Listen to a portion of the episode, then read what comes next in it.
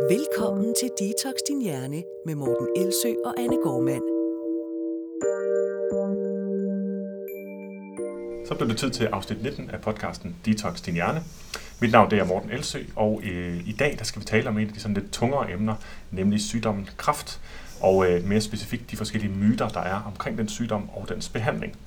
Og øh, det er jo ikke mit mit, øh, min spidskompetence eller mit sådan kernefagområde. Så derfor så har jeg dig med. Jan Lindebjerg, velkommen til. Tak skal du have. Og du tak, er jo... Øh, ja, det var så ja. lidt. Og du er overlæge og øh, patolog på Vejle sygehus. Og hvad laver du sådan bare ganske kort fortalt hernede? Ja, altså min arbejdsopgave, det består jo i at, at stille diagnoser ved undersøgelse af celler og væv, og også tilvejebringe information ved hjælp af sådanne undersøgelser, som kan bruges i i planlægning af den videre behandling af, af patienter. Og her fylder kræftpatienter jo en hel del. Ja, og jeg har lige fået lov til at se dit store, flotte mikroskoper, hvordan man kan kigge på celler og, og egentlig lede efter mønstre, der, der når man har trænet øje, eller trænet øjne som, som dine, så vil man kunne, kunne øh, se, om der er noget, øh, nogle anomalier. Og det er jo sådan egentlig det, man på en eller anden måde altid leder efter, når man leder efter kræft. Men kræft er jo en sygdom, som, som øh, berører rigtig, rigtig mange mennesker. Og øh, det er jo selvfølgelig også en af grundene til, at der spredes mange myter derom, eller der kommer meget misinformation. Der er jo alle de andre årsager til, at der kommer meget misinformation. Dem har vi talt meget om i de sidste 18 afsnit af, af podcasten. Hvor kommer de fra, og hvorfor er det, vi, vi tror på det, og hvorfor er, kan det være øh, skadeligt. I dag der har vi valgt øh, 10 myter ud, øh, som vi vil tale om. Og øh, lige inden vi går i gang med myte nummer et, så er det måske også relevant for lytterne at vide, hvorfor det er dig, jeg har valgt og det har jeg jo, fordi at du øh, er skeptiker, så at sige. Og øh, inden, øh, uden at jeg skal bruge for meget tid på det, så vil jeg hellere spørge dig, hvordan vil du definere en skeptiker? En skeptiker? Jamen det er jo øh, for det første ikke det, som folk tror, en der automatisk siger nej. Det er en, som øh, stiller krav til evidens for alle mulige forhold i mm. livet, og samme grad af evidens, såvel til øh, den konventionelle øh, behandling for eksempel, som til alternativ behandling. Vi vil gerne have samme grad af evidens for, at, at det virker, før vi ligesom vil tage det til os. Mm. Men du er jo ikke kun skeptiker indad til, du har faktisk også beskæftiget dig med det udad til. Ja. Hvordan har du gjort det? Jamen, øh, det starter jo sådan cirka 10 år tilbage, øh, hvor der florerede en myte om, at øh, cancer var lavet af svamp. Mm. Og den kommer vi faktisk til, så den, den vender vi lige tilbage til selve den øh, rent teknisk. Ja. Men øh, det startede, jamen det var sådan set der, jeg startede for alvor med aktivisme, fordi jeg kunne vise, hvorfor vi 100% sikkert ved, at det er forkert. Mm. Jeg kunne vise billeder af, hvad det var, man som patolog ser og undersøger, når man kigger på sådan en kræft, og, og dermed demonstrerer, at vi skulle nok finde ud af, om det var svamp eller ej. Mm. Øh, de billeder viste sig at have en stor effekt. Det var en meget stor hype i Holland på mm. det tidspunkt, og det blev nærmest uh, dræbt overnight uh, ved, simpelthen ved, ved sådan uh, korrekt uh, information der.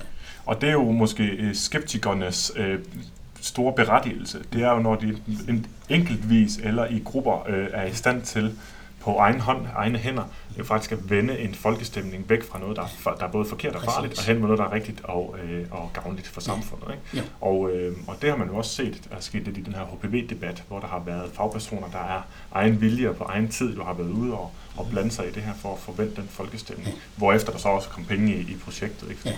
Det er klart, det er jo så fordelen ved at være skeptiker, aktivistisk skeptiker ja. som dig, at du skal ikke spørge nogen om lov. Nej.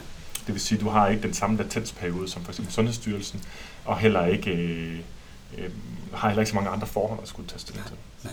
Jeg ved, du også er medlem af foreningen Skeptika. Jeg ved ikke, er en forening, eller hvad man kalder det? Nej, det er jo ikke en forening. Det er mere, mere et netværk sådan af uafhængige skeptikere. Der er ikke nogen ledelse som sådan. Der, der er en hjemmeside, og der er selvfølgelig øh, nogen, der styrer den, som var de oprindelige øh, øh, personer, der, der startede den op. Øh, og de har jo så udgivet talrige artikler om alle mulige øh, øh, alternative myter. Øh, ikke kun øh, inden for medicin, men også øh, ja, UFO og astrologi, øh, you name it. Altså, øh, det, det er sådan en bred, bred palet af, hvad der er af og, og fællesnævnerne er jo for, for, for de øh, forskellige emner, man berører, det er, at de påstande og argumenter, der er for eksistensen af UFO'er, som man klassisk forholder sig ja. til dem, og alien abductions og mm. astrologi osv., det er den samme type argumentation og, og tænkning, som er forkert fejlagtig, som man derfor vil kunne spotte som skeptiker ja. og sige, hvorfor er den forkert og fejlagtig, og hvad er i virkeligheden virkeligheden. Ja. For det er der jo faktisk også en artikel, som jeg henviste til i vores foregående podcast, der hedder, hvad er i virkeligheden ja. virkeligheden? Og det, er jo, det er jo præcis nemlig det. Et af skeptikernes øh, arbejdsredskaber, det er jo nemlig en viden om, at øh, vi mennesker ikke er, er intelligente i virkeligheden. Vi er ikke logiske. Vi er følsomme for alle mm. mulige logiske fejlslutninger. Ja. Og, og det at være bevidst om det, det er i hvert fald første skridt til, man kan begynde at stille spørgsmål til de ting, man får at vide, og, så, mm. og begynder at sortere i, i hvad, hvad, hvad har plausibilitet, og hvad må man sådan forkaste ud fra, ud fra sådan hvad vi ellers kan, kan, mm. kan sige og forstå om verden omkring Men det kræver jo, at man overhovedet er interesseret i ja, at kende sandheden. det gør det. Og så er spørgsmålet så, hvorfor er det interessant at kende sandheden, når det handler om kraft? Ja. Og det er det jo, øh, hvis jeg skal komme med mit bud, mm. øh, det er det fordi, at for at få den bedst mulige behandling, ja. for at færrest mulige mennesker får kraft, for at flest mulige mennesker med kraft får mest mulig overlevelse, ja. hvis man kan sige det sådan, ja. jamen så kræver det, at vi er ekstremt stringente og logiske og evidensbaserede mm. øh, og systematiske. Ja når vi skal undersøge, hvad virker og hvad virker ikke, både til forebyggelse og behandling.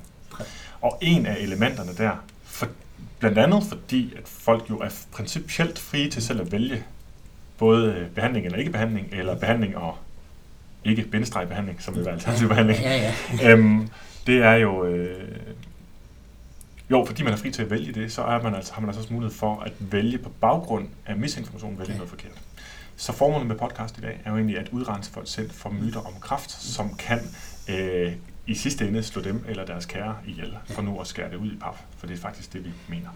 Det er helt rigtigt. Altså langt de fleste af os vil på et eller andet tidspunkt i livet komme i kontakt med kræft, enten som pårørende eller som patient. Det gælder også, også, også mig selv. Jeg har også haft øh, familiemedlemmer, som har haft øh, kræft, øh, og jeg ved, jamen altså, jeg kan som end selv også gå hen og få det en af, en af dagene. Ja. Så, så det, det er noget, der, der vedrører utrolig mange mennesker. Yes. Og øhm, derfor synes jeg også, vi skal give os i kast med nu. Vi har jo heldigvis ikke som sådan en bagkant, men jeg ved også godt, at lytterne nok bliver trætte efter en halvanden times tid. Mm. Øh, jeg synes, det er vigtigt at få introduktionen med her, årsagen til, at vi kommer der til. Og så vil jeg gerne øh, præsentere myte nummer et, og så egentlig lægge den over til dig.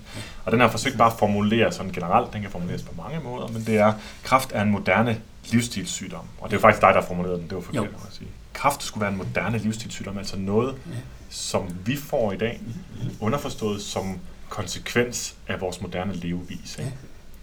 Øhm, hvad tænker du om den myte? Jamen jeg tænker, jeg kan godt forstå, hvorfor den kommer, altså, øh, og jeg kan også godt forstå, hvorfor at argumenterne for det øh, virker plausible. Altså vi bliver udsat for alle mulige påvirkninger af, fra vores miljø. Der kan være ting og sager i luften, der kan være øh, elektromagnetisk stråling, der kan være, øh, ja, det vi spiser, øh, kan være mere eller mindre usundt og skadeligt for kroppen. Så, så man kan godt forstå, at, at øh, man kan få fornemmelse af, at vi bliver bombarderet med alle mulige påvirkninger, som mm. potentielt kan øh, fremkalde kræft. Ja, så det er en god forklaring på, hvorfor man går rundt med, ja. øh, kan falde for den myte, så at sige. Ja. Nu lavede vi sådan en citationstegn, fordi man skal ikke, det skal man ikke have dårligt samvittighed over. Og det er jo egentlig også det, du siger, ikke? Mm. Mængden af information, en del af det misinformation, ja. men også information, som kan være korrekt nok i sig selv, kan give en øh, den her idé om, at vi konstant bliver bombarderet af ting, som giver os kraft. Ikke? Og, og, og det tror der er mange, der går rundt med den stress. Altså simpelthen forsøge at leve en kemifri tilværelse, ja, som selvfølgelig er umuligt, fordi alt er kemi. Præcis. Øhm, så, så der er ikke noget at sige til, at, at man kan have den opfattelse. Nej.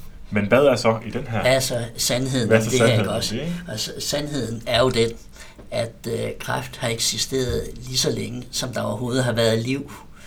Man har fundet dinosaurusfossiler, hvor man kan se tydelige aftræk eller hvad hedder aftegninger efter kræft. Altså, der, der er ingen tvivl der. Man har fundet 4.000 øh, år gamle egyptiske skeletter, øh, også med, med øh, tegn på, på, på kræft. Mm.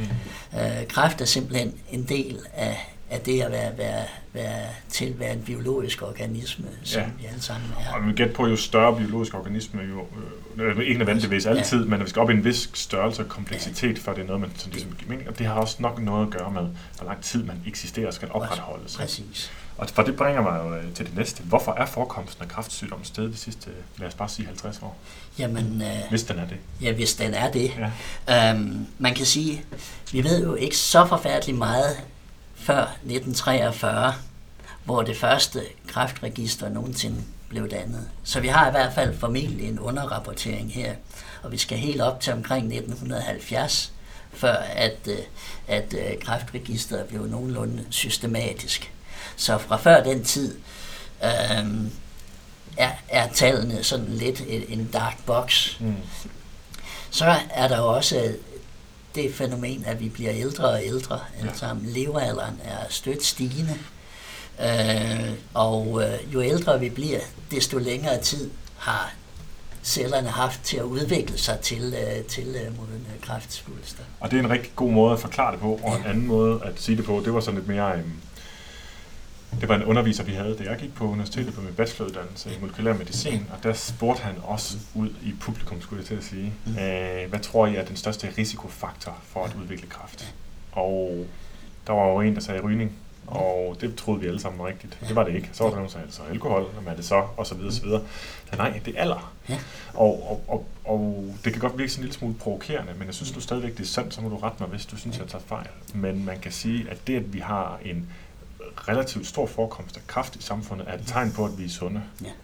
Jamen, altså fordi vi er sunde nok til at leve længe nok til at få kræft. Jamen, det, det er helt rigtigt. Øh, der er et større studie, hvor man har forsøgt i England, det er, det tilbage fra 2010, øh, hvor man har prøvet at se, øh, hvor meget betyder miljø- og livsstilspåvirkning for udvikling af kræft. Og det man fandt frem til, det, det var, at de, de kunne kun forklare sådan omkring 2-43 procent af kræfttilfældene. Resten, det var øh, altså simpelthen, som du siger, alder, altså en konsekvens af at være, være i live. Ja. Uden, eller jeg ved ikke, om det er det samme studie, eller det er et andet, øh, eller om vi har læst forskellige pointer derfra, ja.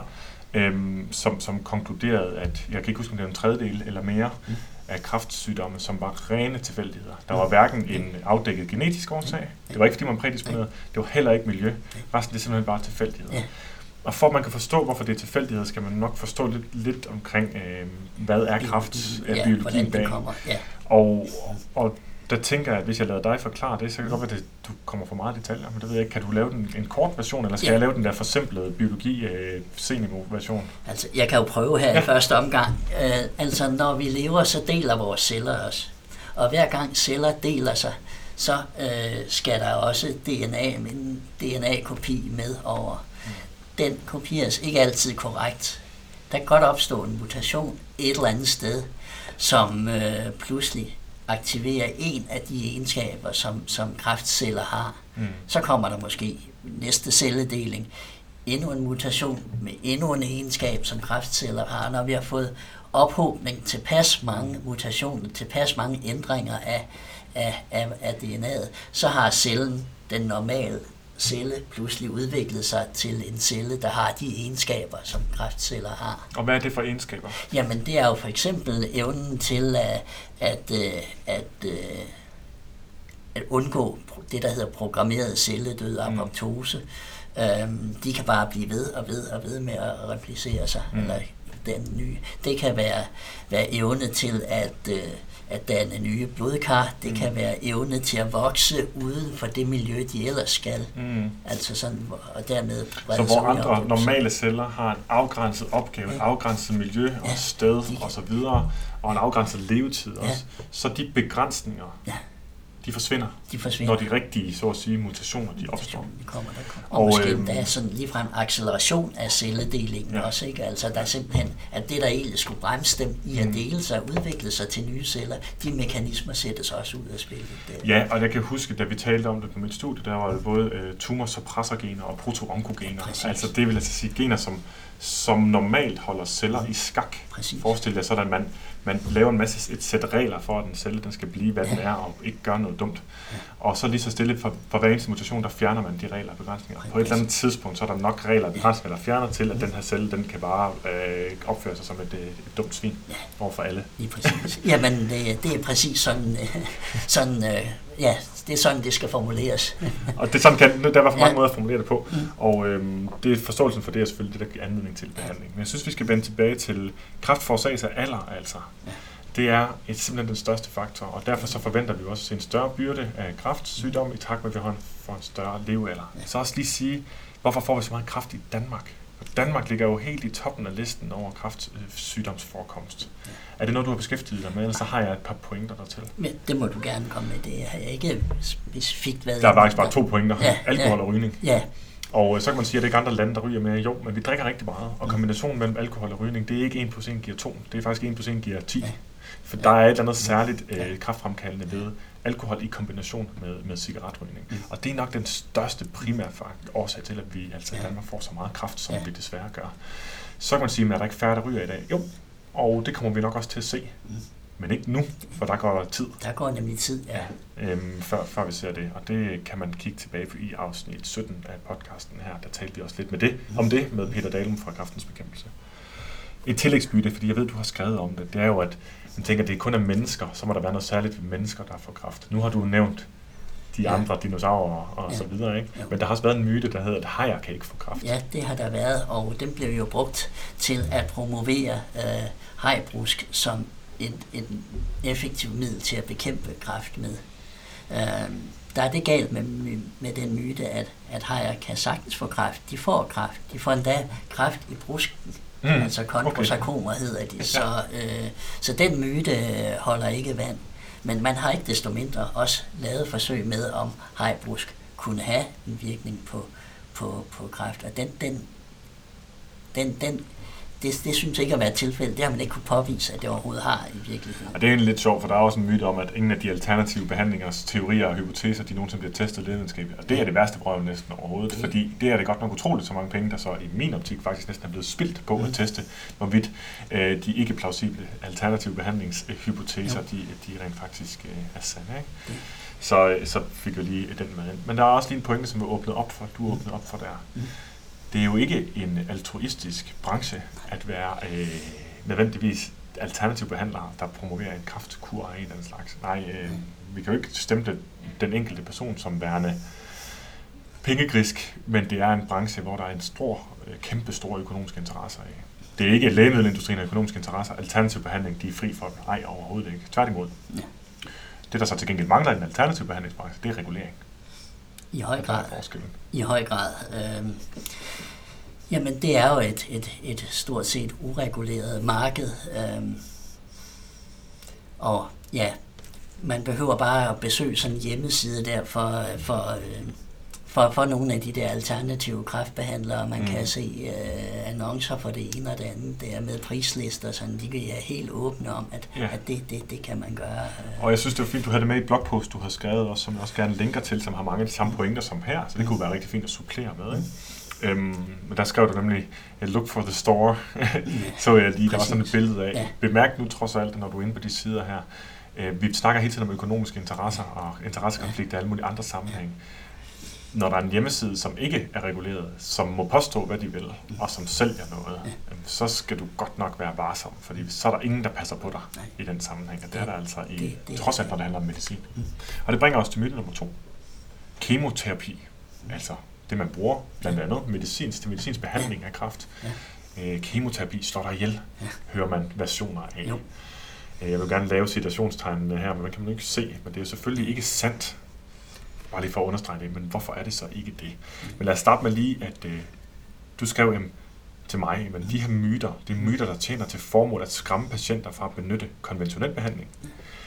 Øh, og det kan man sige, hvis nu jeg var øh, alternativ behandler, og skulle lave forretningsmodeller, men, men en af de ting, som jeg vil gøre sådan rent på kommunikationsdelen, Mm. det var jo selvfølgelig at skræmme folk væk fra det behandling, der virker, så de kan købe min behandling i stedet. Og hvad er det så for nogle øh, påstande, de kommer med, for at fremme Ja. egentlig, at man bruger deres behandling i stedet for? Jamen, en af dem, der har været, været meget fremme, det er, at øh, kun 2% af dem, der får kemoterapi, øh, de, vil over, de er i live efter fem år. Øh, den, den, er der, den har man set meget spredt mm. på, på nettet. Øh, det viser sig, når man dykker ned i, hvor den kommer fra, så er det sådan en undersøgelse fra Australien, mm. hvor man kiggede på, på 22 kræftsygdomme hos voksne, og så stillede man sig selv det spørgsmål, hvor meget bidrager kemoterapi med til overlevelsen mm. af den her gruppe. Overlevelse eller leve overlevelse? Altså fem års, fem års overlevelse. Okay, ikke?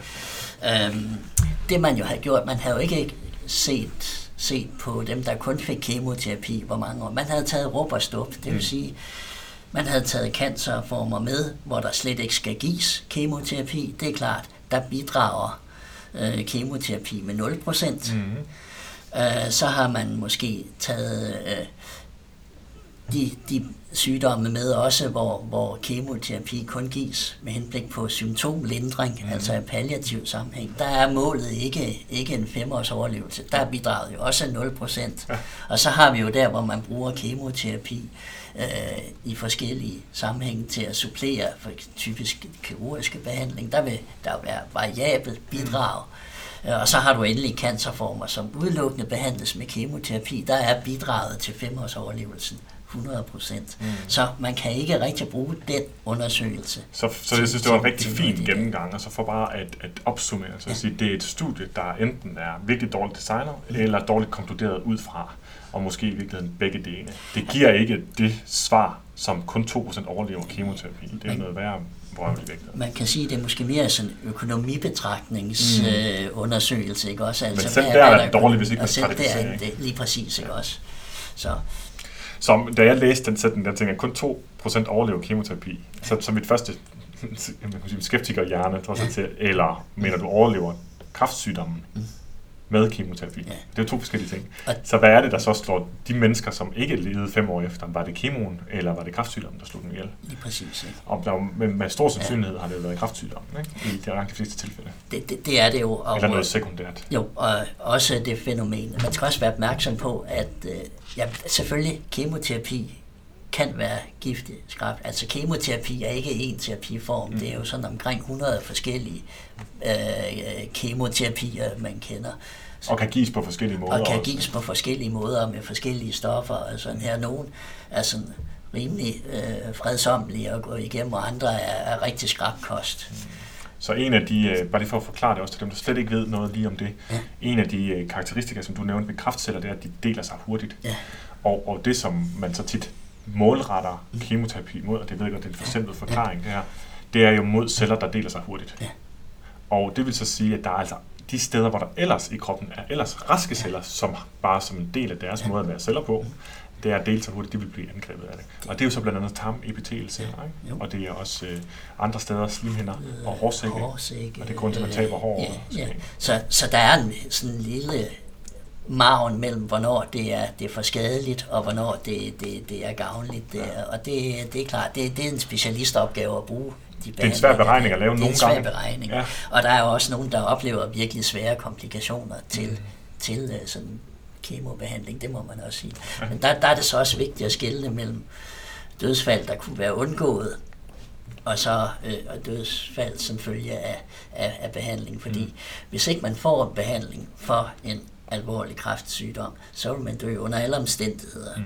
Så at der er ikke lige tegn på, at det er ikke sådan lige, at 50% af alle store, voldsomme spredte tumorer, de går i sig selv. Det er det, ikke lige det, der sker. Det, det er ikke det, der sker simpelthen. Jeg har hørt om spontan remission nogle gange, ja. men øh, det bliver så tit tilskrevet alternativbehandlere. Ja, det er øh, blandt andet. ja. Så synes jeg, der var en anden øh, myte, og den... Øh, altså det, det her det ja. er blevet spredt meget af, af en dansk øh, læge, jo, ja. som, som kalder sig radiodoktoren Carsten Bavn Hansen, ja. som har været, øh, jeg ved ikke, hvad han mener om de ting i dag, jeg har ikke fulgt med i det, men jeg ved, at rigtig meget stammer derfra, og øh, det havde vi lidt diskuteret inden, om vi skulle sige, du havde ikke noget behov for det, ja. øh, og jeg synes egentlig, det er i lytterens tjeneste ja. faktisk, at, at sige, at til den kilde skal man nok forholde sig skeptisk, også stadigvæk, selvom jeg ved ikke, hvilke påstande, der er kommet derfra for nylig. En af de påstande ellers, det er, at 75% af kraftlæger ville selv fravælge kemoterapi. Ja. Er det korrekt, Jan? Det er heller ikke korrekt. Okay. okay. Øh, myten stammer tilbage fra en spørgeskemaundersøgelse, kan man sige, øh, tilbage i midt-80'erne.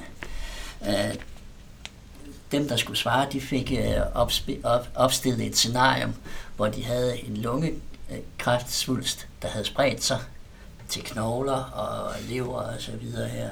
Og så blev de så spurgt om, vil du modtage øh, en cisplatinholdig eksperimentel behandling. Mm. Cisplatin var et nyt stof dengang. Det er sådan standard at bruge i dag, ikke? Det øh, bruger man i, i dag, ja.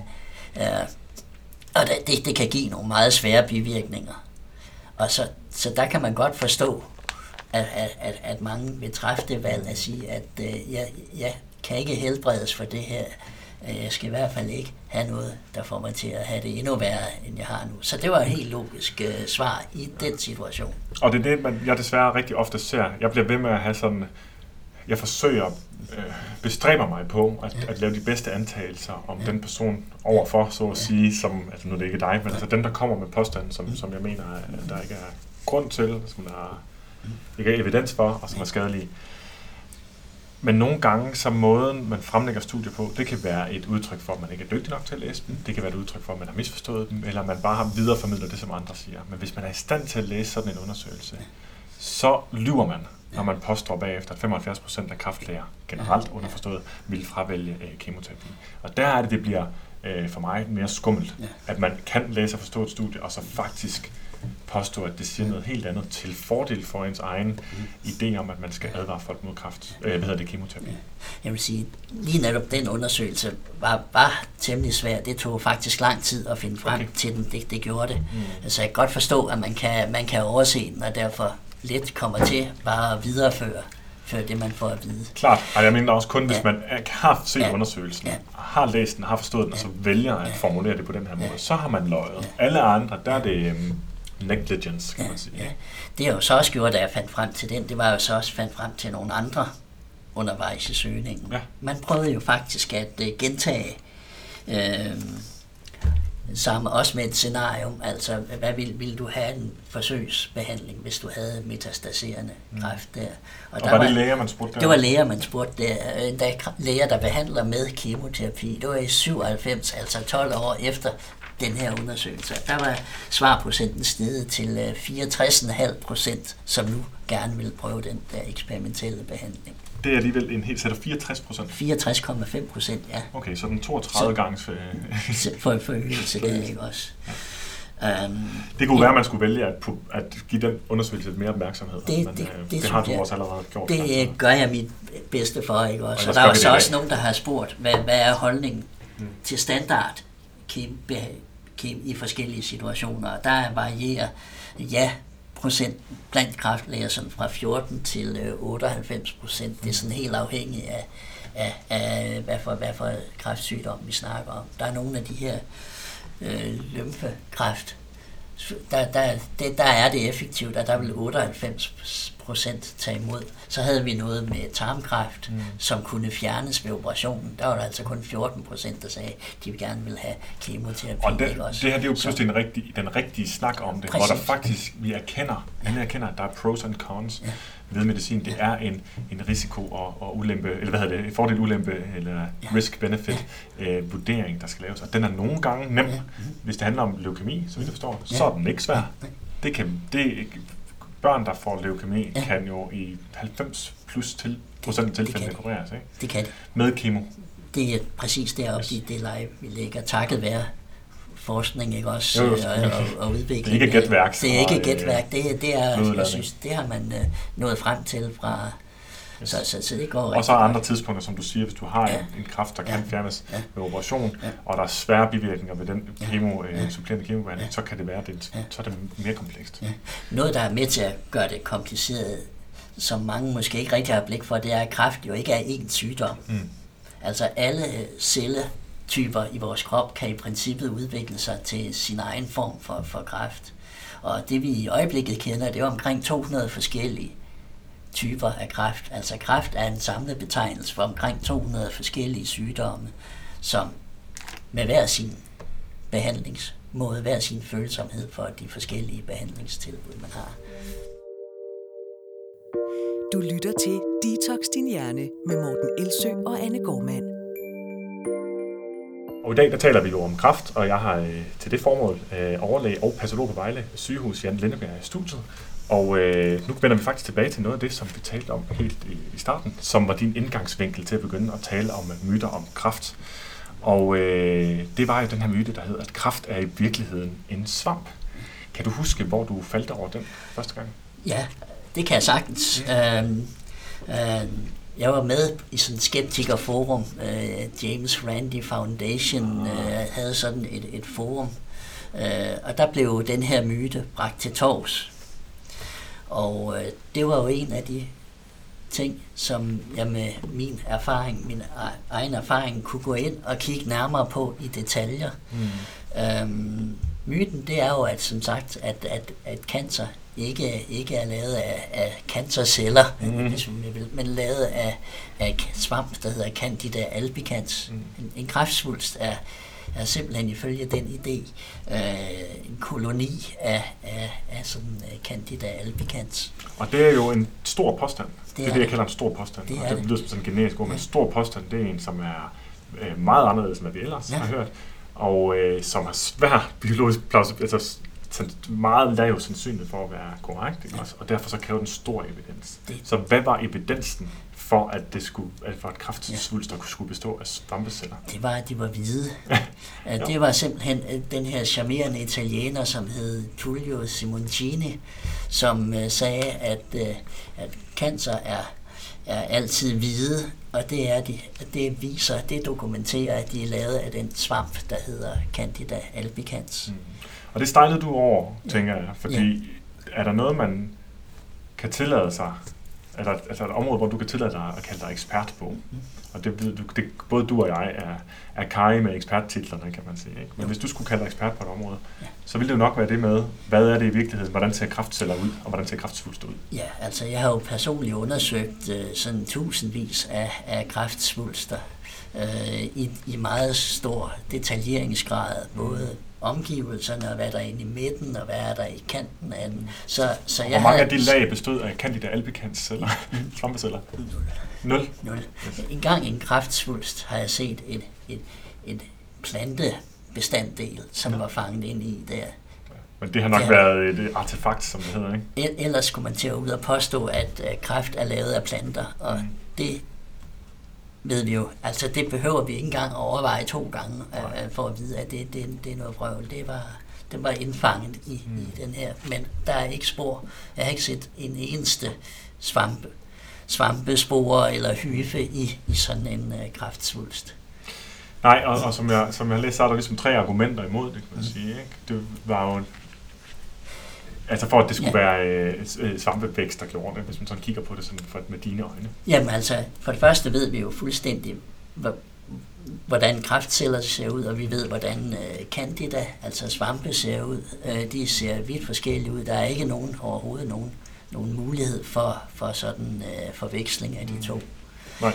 Og når vi tænker over det, så er der jo masser af strukturer inde i kroppen, der er hvide. Altså, vi har tænder, vi har det hvide i øjnene, negle og så videre, og så videre. Der er masser af strukturer i kroppen, som, som er hvide, og som jo sagtens kunne præsentere sig med en hvid tumor, hvis det, hvis det, hvis det skulle udvikle sig til en kræftform. Hvis, hvis man skulle godtage hans argument, så vil man sige, at alt, der er hvidt, er ja, kræft. Ja, det er jo sådan her, ikke også? Mm øh, så har vi jo også det, at der er jo nogle kræftformer, som ikke er sporhvide. Mm. Og når vi siger hvide, er det så på et røntgenbillede, eller er det også, når vi undersøger dem på andre måder? På, altså, som, hvis vi står med dem i, i, i hånden her, altså modermærkekræft vil typisk være, være, være helt sort. Ja. Øh, man kan have nogle kartumorer, ja, altså tumorer fra blodkræft, mm. som, som har mere rødligt skær, øh, nogle andre tumorer er mere gullige i det, mm. sådan alt afhængig af, hvad, hvad de sådan er opbygget af.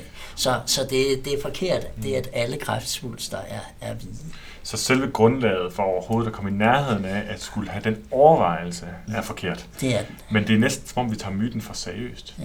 Fordi jeg vil jo også bare sige, med sådan helt basal biologisk viden, mm. menneskeceller er ikke kræftceller, de er så vidt forskellige, så hvis der skulle kunne opstå kolonier af svampe mm. rundt omkring, så ved jeg ikke, hvordan de skulle komme ind. Nej dybt ind Nej. centralt i, i, i kompliceret væv øh, og, og skulle danne, øh, danne det her. Og, og hvordan de så også skulle vokse der. Så vidt jeg ved, så er Candida albicans vokser kun på overflader Ja, af det ting, er slimhinder og sådan noget. Det, det er det. Man kan selvfølgelig godt forestille sig, at de kunne gå ind i blodbanen og så give en blodforgiftning der, og så Ja. bliver man altså rigtig svært syg, ikke også? Men ellers er det jo sådan ikke af noget, kræft. Der, ikke, af, ikke af kræft, nej, men af alt muligt andet.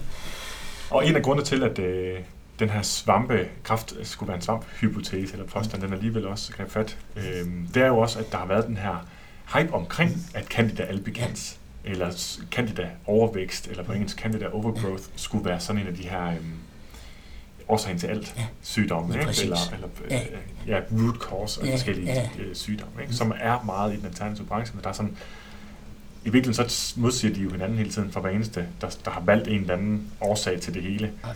Han siger jo, det er årsagen til det hele, og så den anden, der er også alternativ, han siger, nej, det er det her, der er årsagen til det hele. Det kan Præcis, præcis. Der er masser af forskellige årsager til al sygdom. Ja, og øh, så, så det er en populariseret øh, falsk diagnose, mm.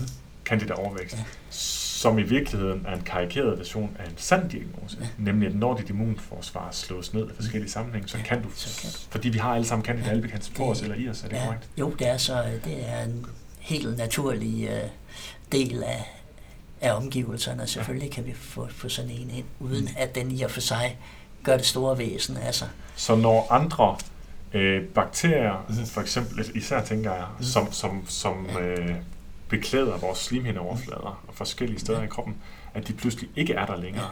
Jamen så er der ikke konkurrence om Så- den plads længere, så kommer den næste til budet, og Ja. det kan så Det typisk... kan så for eksempel være, være en candida, der sådan kan overtage pladsen der og vokse. Så der sker det. faktisk tit en candida overvækst hos folk, der får øh, kemoterapi også, Det eller kan- andre... Øh, Ja, eller i det hele taget er svækket. Altså, jeg ser jævnligt candida, altså candida, det er også en af de diagnoser, som, øh, som jeg stiller, altså svampeinfektioner, typisk i, nu arbejder jeg med, med mavetarmkanalen, typisk i spiserøret, kan der være nogle belægninger hos en ældre svækket patient, det kan vise. Der, der stiller jeg den diagnose med det samme. Der kan ske en kolonisering af overfladiske del af, af sådan et, et mavesår også, for eksempel. Øh, øh, så, så det er, det er noget, jeg sagtens kender. Ja. Altså som man som patolog sagtens kender og kan så stille ikke nok med, at du ved præcis, hvordan kraftceller ser ud, så ved du også præcis, hvordan candida ser ud. Præcis, præcis. Og der er ikke nogen forvekslingsmuligheder der overhovedet. Nej, og det kan jo undre, for det har vi jo også. øh, Jeg har jo den generelle forsøg at have den holdning, grundholdning, at der ikke er nogen, der er næsten ikke nogen, der snyder fra den alternative branches side, at de vidderligt tror på det, de påstår, Ja. også selvom de påstår nogle gange slemme. Men Simoncini, som han hedder, eller Simoncini, eller hvad du kaldte ham, Ja. han er jo læge. Det er han, og derfor så lyder det jo dybt usandsynligt, at han selv skulle tro på det. Altså han har gennemgået den her lange medicinske kandidatuddannelse. Han har selvfølgelig lært noget om patologi, noget om histologi og, og så videre. Og, så Biologi. videre. og biologi i det hele taget, ikke også? Hvis han, hvis han har kunne bestå lægevidenskabelig embedseksamen, så er der simpelthen ikke nogen chance for, at, at han kunne gå så galt i byen. Så det må vi så måske erkende, at der altså eksisterer folk også, som rent faktisk godt ved, at det, de siger, det ikke er sandt. Det- Men som, som leverer lånte fjer med deres øh, credentials, eller hvad hedder det, øh, til deres påstand. Ikke? Og det ser vi desværre rigtig meget, at man sætter sin titel på, på, på påstand. Det har jeg jo set mange gange i min branche også, som er mere det er ernæring og sundhedsmæssigt. At man, øh, man, man, man bryster sig meget af at have en særlig titel, og så derfor må ens påstand være korrekt. Og det er jo også forkert i alle sammenhænge. Men, Man man et udnytter det. Det er jo den logiske fejlslutning, der hedder appeal to authority, som Ja. man udnytter der. Mangler egentlig lidt bedre dansk ord, hvis du har det. Jeg plejer et, øh, faktisk at bruge den direkte oversat af appel til autoritet. Ja, okay, at man ja. i stedet for Ja. at overbevise med Ja. god argumentation, Ja. så appellerer man Ja. bare, eller Det er det, man argumenterer gør. via sin autoritet. Ja. Jeg, den gælder også bare i andre sammenhænge. Jeg er læger, jeg har ret. Ja. Nej, jeg har ret fordi, og så kan du komme med, Præcis. ligesom du har gjort. Ja. Præcis. Og det er jo det, man bliver nødt til øh, at gøre også Præcis. i dag, hvor, øh, hvor øh, tilliden, den automatiske tillid til ekspertstanden, den er forvidrer. Så bliver argumentationen nødt til også at være skarp fra Ja. jeres side. Ikke? Ja.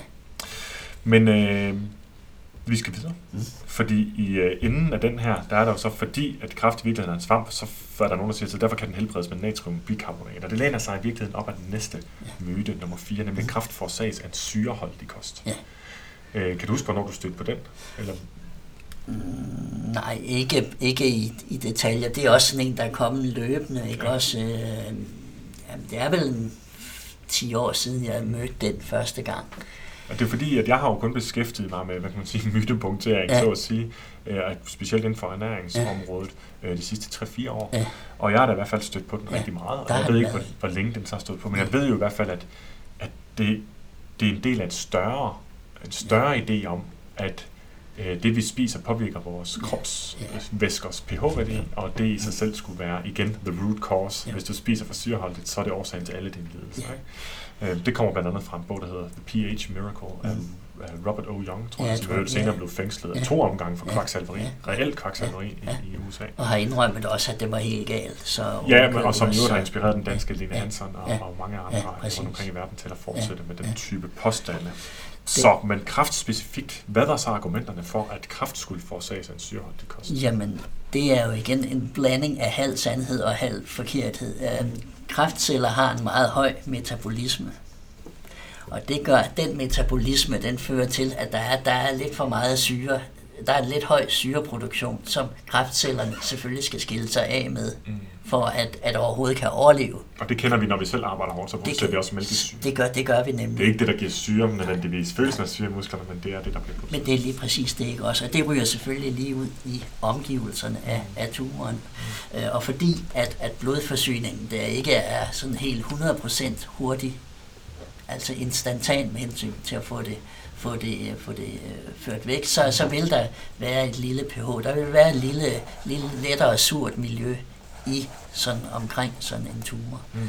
Og så, det, så det kan man jo bare konstatere. Ja, man kan jo ikke sige, hvad der kom først. Det, eller det kan man så godt. Det, det, det kan vi så godt, men, men der, der bliver det jo så, i den alternative verden, det bliver jo så til, at, at, øh, at cancersvulster trives i surt miljø, og dermed også, de kan ikke tåle et basisk miljø, og dermed kommer det log- videre logiske ringslutning så, at øh, hvis man gør sin krop mere basisk, så kan man slå kræftsvulster ihjel. Jeg kan rigtig godt lide den argumentationsrække, fordi den er så forkert, ja. og, og fordi den er så, øh, et, så godt et eksempel på, øh, hvor, hvordan og hvor ofte det går galt, rent tankemæssigt, ja. i, i, øh, i når man ikke er trænet ud i kritisk tænkning, ja. videnskabelig tænkning ja. eller logisk argumentation. Ja. Fordi allerede første punkt er jo forkert. Ja. Når du bare ser to ting, der følges ad, så kan du ikke alene på den information beslutte dig for, hvad der kom først. Så det, at du ser kraftceller i et surt miljø, betyder ikke, at det er det sure miljø, der giver kraftceller. Det kan lige så godt være kraftceller, som giver det sure miljø. Og det viser sig at det sidste, der er tilfældet. Og så behøver man ikke gå videre ud af den. Men baseret på en antagelse allerede, som er forkert, så tager man en ny leap of faith, eller, eller øh, Øh, hvad hedder det, overkonkludere i virkeligheden. Ikke? Til at så må vi jo også øh, kunne gøre noget ved vores kost, ja. så at vi ændrer vores, det kan vi så jo heller ikke. Det kan vi heller ikke. Men det er den næste del, ikke? Jo. Altså at øh, man siger, så skal vi så spise et eller andet, så vi kan øh, gøre vores krop mere basisk, altså øge dens øh, pH. Men det er jo sådan, at proteiner og ting og sager i vores krop kræver et pænt, et, en, en, et nogenlunde konstant pH for at kunne, øh, kunne fungere korrekt. Yes. Øhm, om, pH omkring 7,4, det, det er der, den normale er, og mm. der, den normale regulation ligger i, i sådan et meget snævert interval deromkring. Og man skal faktisk ikke så langt uden for det, Nej. før man dør? Nej, altså en 6,9 i den ene retning, mm. så, så, så dør man omkring 7,8, så, så dør man altså også. Og ikke af kraft, men af, mm. af akut, at kroppen simpelthen ikke fungerer. Den fungerer simpelthen ikke på grund af enten for meget syre eller for meget base. Og man kan måske sætte det i samme, øh, nu har vi også, hvad vi synes er store temperaturudsving herhjemme mm. i vores vejr og så videre, ikke? men lad os nu sige på universel eller mm galaktisk eller bare solsystemsskala, så vil vi også kunne komme på planeter, hvor der var fra minus 100 til plus 200 grader, for eksempel. Ikke? Så vil vi sige, at vi eksisterer kun inden for et ret snævert interval der. Præcis. I de andre, der Præcis. dør vi. Og på samme måde skal der være en balance inde i vores krop i forhold til pH. Ja, ja. Vi kan ikke fungere Nej. ved temperatur på minus 100 grader. Vi kan heller ikke fungere ved en pH på 6,9. Men man Ellers... kan godt skabe illusionen om, at man gør det faktisk. Mm. Um, der er jo sådan nogle, at dem, der går, går meget ind for det, de anbefaler, at man tester sin pH med en urinstiks. Ah. Øh, der er sågar nogen, der siger, at man gør din krop mere basisk ved at spise citroner. Mm. Ja, det, det er i forvejen øh, ren, ren fjolleri, fordi øh, citroner er faktisk meget, meget syreholdige. Men det, de viser her, du kan se, du øh, får et, et for, for en lavere pH i din urin, det er fordi, du skiller syren ud, så bliver kroppen mere basisk. Ikke?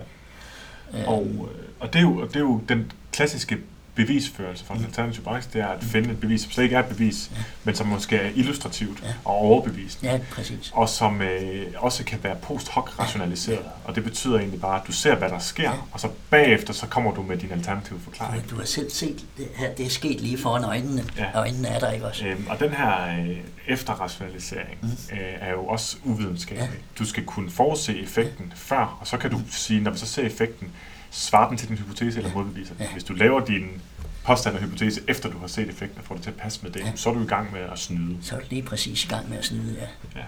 Jeg synes, vi kommer videre til uh, myte nummer 5, fordi den også læner sig lidt op af det samme, nemlig ja. at uh, kraft lever af sukker. Mm. Og uh, for ligesom at tage de afledte effekter der af, hvis det var sandt, så sukker giver kraft, og en sukkerfri kost kurerer. Mm. Det støder jeg rigtig meget på. Ja. Når jeg skriver om, at sukker ikke er så farligt, som folk går og tror, uh, tværtimod, ja så, øh, så vil der tit være nogen, der siger, jamen hvad så med diabetes? Det er så den ene ting. Det er også relevant at snakke om. Der er også mange flere nuancer, end folk tror. Og så den anden ting, det er, ja, men ved du hvad, vi får jo altså kraft af at spise sukker. Det er det, der fodrer det. Det er det, de lever af. Og, sådan noget. og der er vi lidt tilbage i den samme øh, type hypotese som før. Hvad har du, øh, hvordan har du beskæftiget dig med det? Jamen det er jo, jamen det er jo også lidt i, i den sammenhæng her, ikke også? Øh, Altså også med cancer øh, og candida, altså svampen her, den fødes af sukker, øh, ting og sager, ikke også? Øh, og det er jo også en myte, som er baseret på halve sandheder og ja. halve facts. Så konklusionen er forkert, men der er nogle steps under, undervejs, ja. som man kan låne fra videnskab. Ja, og derfor, derfor får, man det til, får, får man det til at lyde som videnskabeligt korrekt, uden at det egentlig er det. Mm. Det er det, der hedder pseudovidenskab. Det, det er den farligste det, det, argumentationsform, fordi den overbeviser rigtig mange, det, også intelligente mennesker.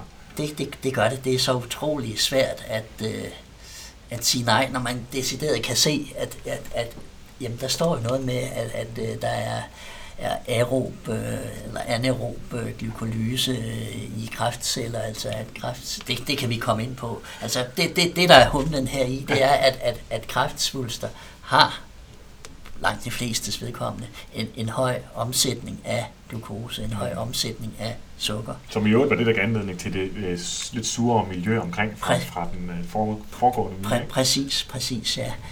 Mm. Øhm, og det benytter man sig jo også af, når man egentlig leder efter kraft, er det ikke det, rigtig forstået? Jo, det er. Øh, man har det her PET, altså positionsemissionstomografi, hvor ja. man øh, øh, ser, prøv, man, man det undersøger simpelthen for, hvor er, sker der en omsætning af glukose. Og øh, den kan man se, hvor stor er den, og den er altså gevaldig forhøjet. Der er en gevaldig forøget omsætning af glukose i, i kræftsvulster. Så det er jo en måde, man kan lede efter dem på? Det er en måde, man kan lede efter dem på. Ja. Øh, men det er ikke det samme som at sige, at man kan helbrede dem ved at leve på en sukkerfri kost. Eller forebygge det ved at leve på Eller forebygge det ved at, at leve det på en sukkerfri kost. Nej, fordi det er jo to, de to andre hypoteser, der kunne ja. være afledt fra. Det er jo hypoteser, ja. man så kan teste. Ja. Og øh, hvad har du stødt på af, af tests på det område? Jamen altså, helt lavpraktisk kan vi jo sige, at, øh, at vi, vi ved fra normal videnskab, hvad der sker, når man faster, og faster lang tid. Mm. Det er rigtigt, man må få et fald i blodsukkerniveauet. Men øh, der vil stadigvæk være masser af, af, af sukker i blodet. Ja. Øhm, og det sukker, det vil, øh, det, det vil kræftcellerne jo tage, hvis det, kan, hvis, det, hvis det kan få fat i det, og ellers øh, vil, vil det ikke. Og det er sådan, når man, når man kan punktere en myte med basal videnskab, altså basal forståelse for ja. kroppen selv, ja. så, så, så er den faktisk ret dårligt funderet. Så, så er den ret dårligt funderet. Ja, så vil sige, den er ikke nødvendigvis 100% punkteret, men Nej. det er i hvert fald en slags evidens imod ja. det, det er, ja. at jo selv når vi intet spiser, ja overhovedet, ja. dermed heller ingen sukker, Nej. så har vi stadig en egen produktion jo. af sukker, fordi vi skal opretholde et vist blodsukkerniveau, så vores hjerne kan få, præcis. især vores hjerne, vores røde blodlemmer kan få, kan få noget sukker. Præ- præcis. Man har, man har forsøgt at eksperimentere lidt med om ketogen kost, altså mm. hvor man danner ketonstoffer, at man omsætter sådan noget fedt. Det gør man både ved ja. faste, men også ved bare en helt kulhydratfattig ja, ja, lige, lige præcis, ja. Øh, og der har man også prøvet at se, kunne det gøre noget, og det har man altså ikke rigtig kunne påvise nogen effekt mm. på på cancersvulst. Og man har endda kunne se, at, at folk, der bare på den kost ofte havde en væsentlig forringet livskvalitet i forsøget på det. Ikke? Og, det, og det, det, det er jo så et, et argument i sig selv imod, at jamen, lad os da prøve et eller andet, ja. hvis det virker. Så nej, det er ikke altid... Ja. Øh, vi skal stadigvæk have den her ret komplekse ja. cost-benefit-analyse, ja, hvor cost-benefit altså ja. også handler om livskvalitet. Ja. Og at leve øh, med en kraftsygdom og være svækket, og måske vide, at man ikke har lang tid tilbage, så siger du må jo ikke få noget sukker. det i sig selv er altså ikke noget, man bare gør. Det er ikke en nem eller simpel eller uskadelig intervention. Så der skal altså være et rationale for det. Og øh, så vidt jeg har set, det tid siden jeg gik på den forskning, så har der været nogle pilotstudier, der ikke rigtig har vist noget. Og det er så med pilotstudier, det er sådan nogle indledende studier, hvor man tit i den her sammenhæng, jeg har set, det kun har været 10-12 mennesker med. Hvis de har vist noget positivt, så er det, at man laver et større studie Præcis. og kigger på det. Ikke? Øhm, der er altså lige nu ikke noget, der peger i retning af, at det er fremtidens uh, behandling. Og der er ikke nogen et, ikke noget rationale for, at hvis du sidder ude og har kraft lige nu, ja. at du så øh, fortsætter på, eller starter på en sukkerfri kost. Nej, lyt nu for guds skyld til det så er der en afledt negativ virkning, og det er nu grund til at snakke mere nu, det, nu kommer vi lidt ind på ja. det område. Ja. Den afledte negativ virkning er også, det er selvfølgelig ikke nødvendigvis noget, du har så meget at gøre med, men du, altså nogle gange, når, når, man, når man får kræft og får kemoterapi, mm. så de bivirkninger der, det er også noget, der påvirker appetitten. Det. Og en af de ting, vi ved, der står folk ihjel nogle gange før kræftsygdommen ja. gør, det er øh, den appetitnedsættelse, ja. og den der følgende manglende fødevareindtagelse. Ja. Og så man simpelthen kroppen nedbrydes ja. så langsomt. Ikke? Der er ikke noget stå imod. Der er ikke noget. Så derfor så kostrådet til kraftpatienter er jo, i, afhængig af hvilken situation de er i, mm. kan jo tit være at spise en kalorie- og proteintæt kost. Mm.